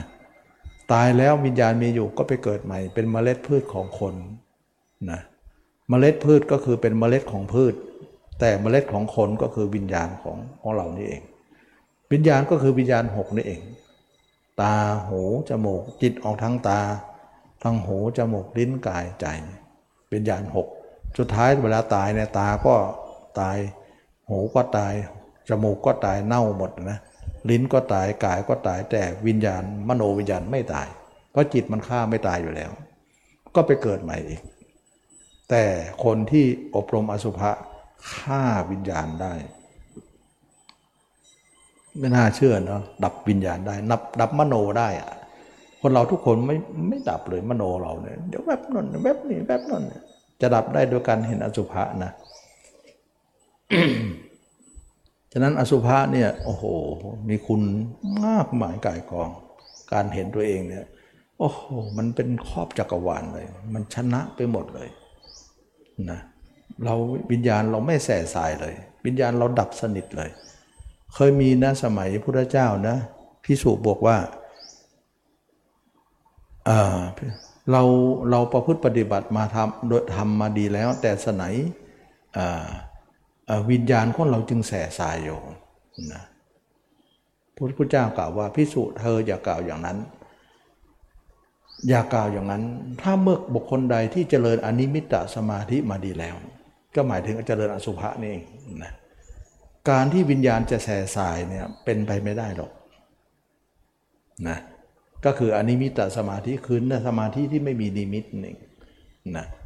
ก็คือการพิจารณาตัวเนี่ย คือเห็นคนอื่นเป็นนิมิตหมดนะถ้าเห็นตัวเองเนี่ยเป็นอนิมิตอนิมิตสมาธิสมาธิที่ไม่มีนิมิตก็คือตรงนี้ก็กลายว่าวิญญาณของเราจะไม่แส่สายเลยนะทำให้เราสงบระงับ ดับเย็นได้อันนี้ก็เป็นเรื่องของการที่ดับวิญญาณฉะนั้นคนที่มโนวิญญาณดับเนี่ยโอ้โห มันมีความสุข มันไม่มีอะไรกวนนะ่ะไม่รำคาญมีแต่ภาพเรานะ แต่วันวันหนึ่งเราเนี่ยมีแต่แวบแวบแวบแวบนี่โอ้ยมันลำคาญเนี่ยมันคิดอะไรสารพัดมีภาพอะไรสารพัดฆ่าตัวนี้ไม่ได้นะอย่าหวังจะมีความสุขนะบอกให้ฆ่าด้วยอสุภะนะเนี่ยสุภาอย่างเดียวไม่ได้ฆ่ากามอย่างเดียวฆ่าวิญญาณด้วยนะ สุดยอดจริงๆนะวันนี้ก็เลยเวลามาแล้วเนาะเลยเวลามาพอสมควร ก็เห็นว่า เราได้พูดถึงอสุภะแทบจะทุกอย่างเลยนะให้ทุกคนได้เห็นว่าเราต้องเอาอสุภะนะไม่ใช่นั่งแต่สมาธิสมาธิเราก็เคยทำมาเยอะแล้ววนอยู่ที่เดิมนั่นแหละไปไหนก็ไม่ได้ กิเลสก็ไม่ได้ละอะไร วิญญาณก็ไม่ได้ดับ แต่อสุภะนี่ดับหมดเลย ก็ขอจบเพียงแค่นี้นะขอทุกคนมีความสุขความเจริญรู้แจ้งเห็นธรรมในพระธรรมคำสอนพระเจ้าทุกคนทุกท่าน Turn.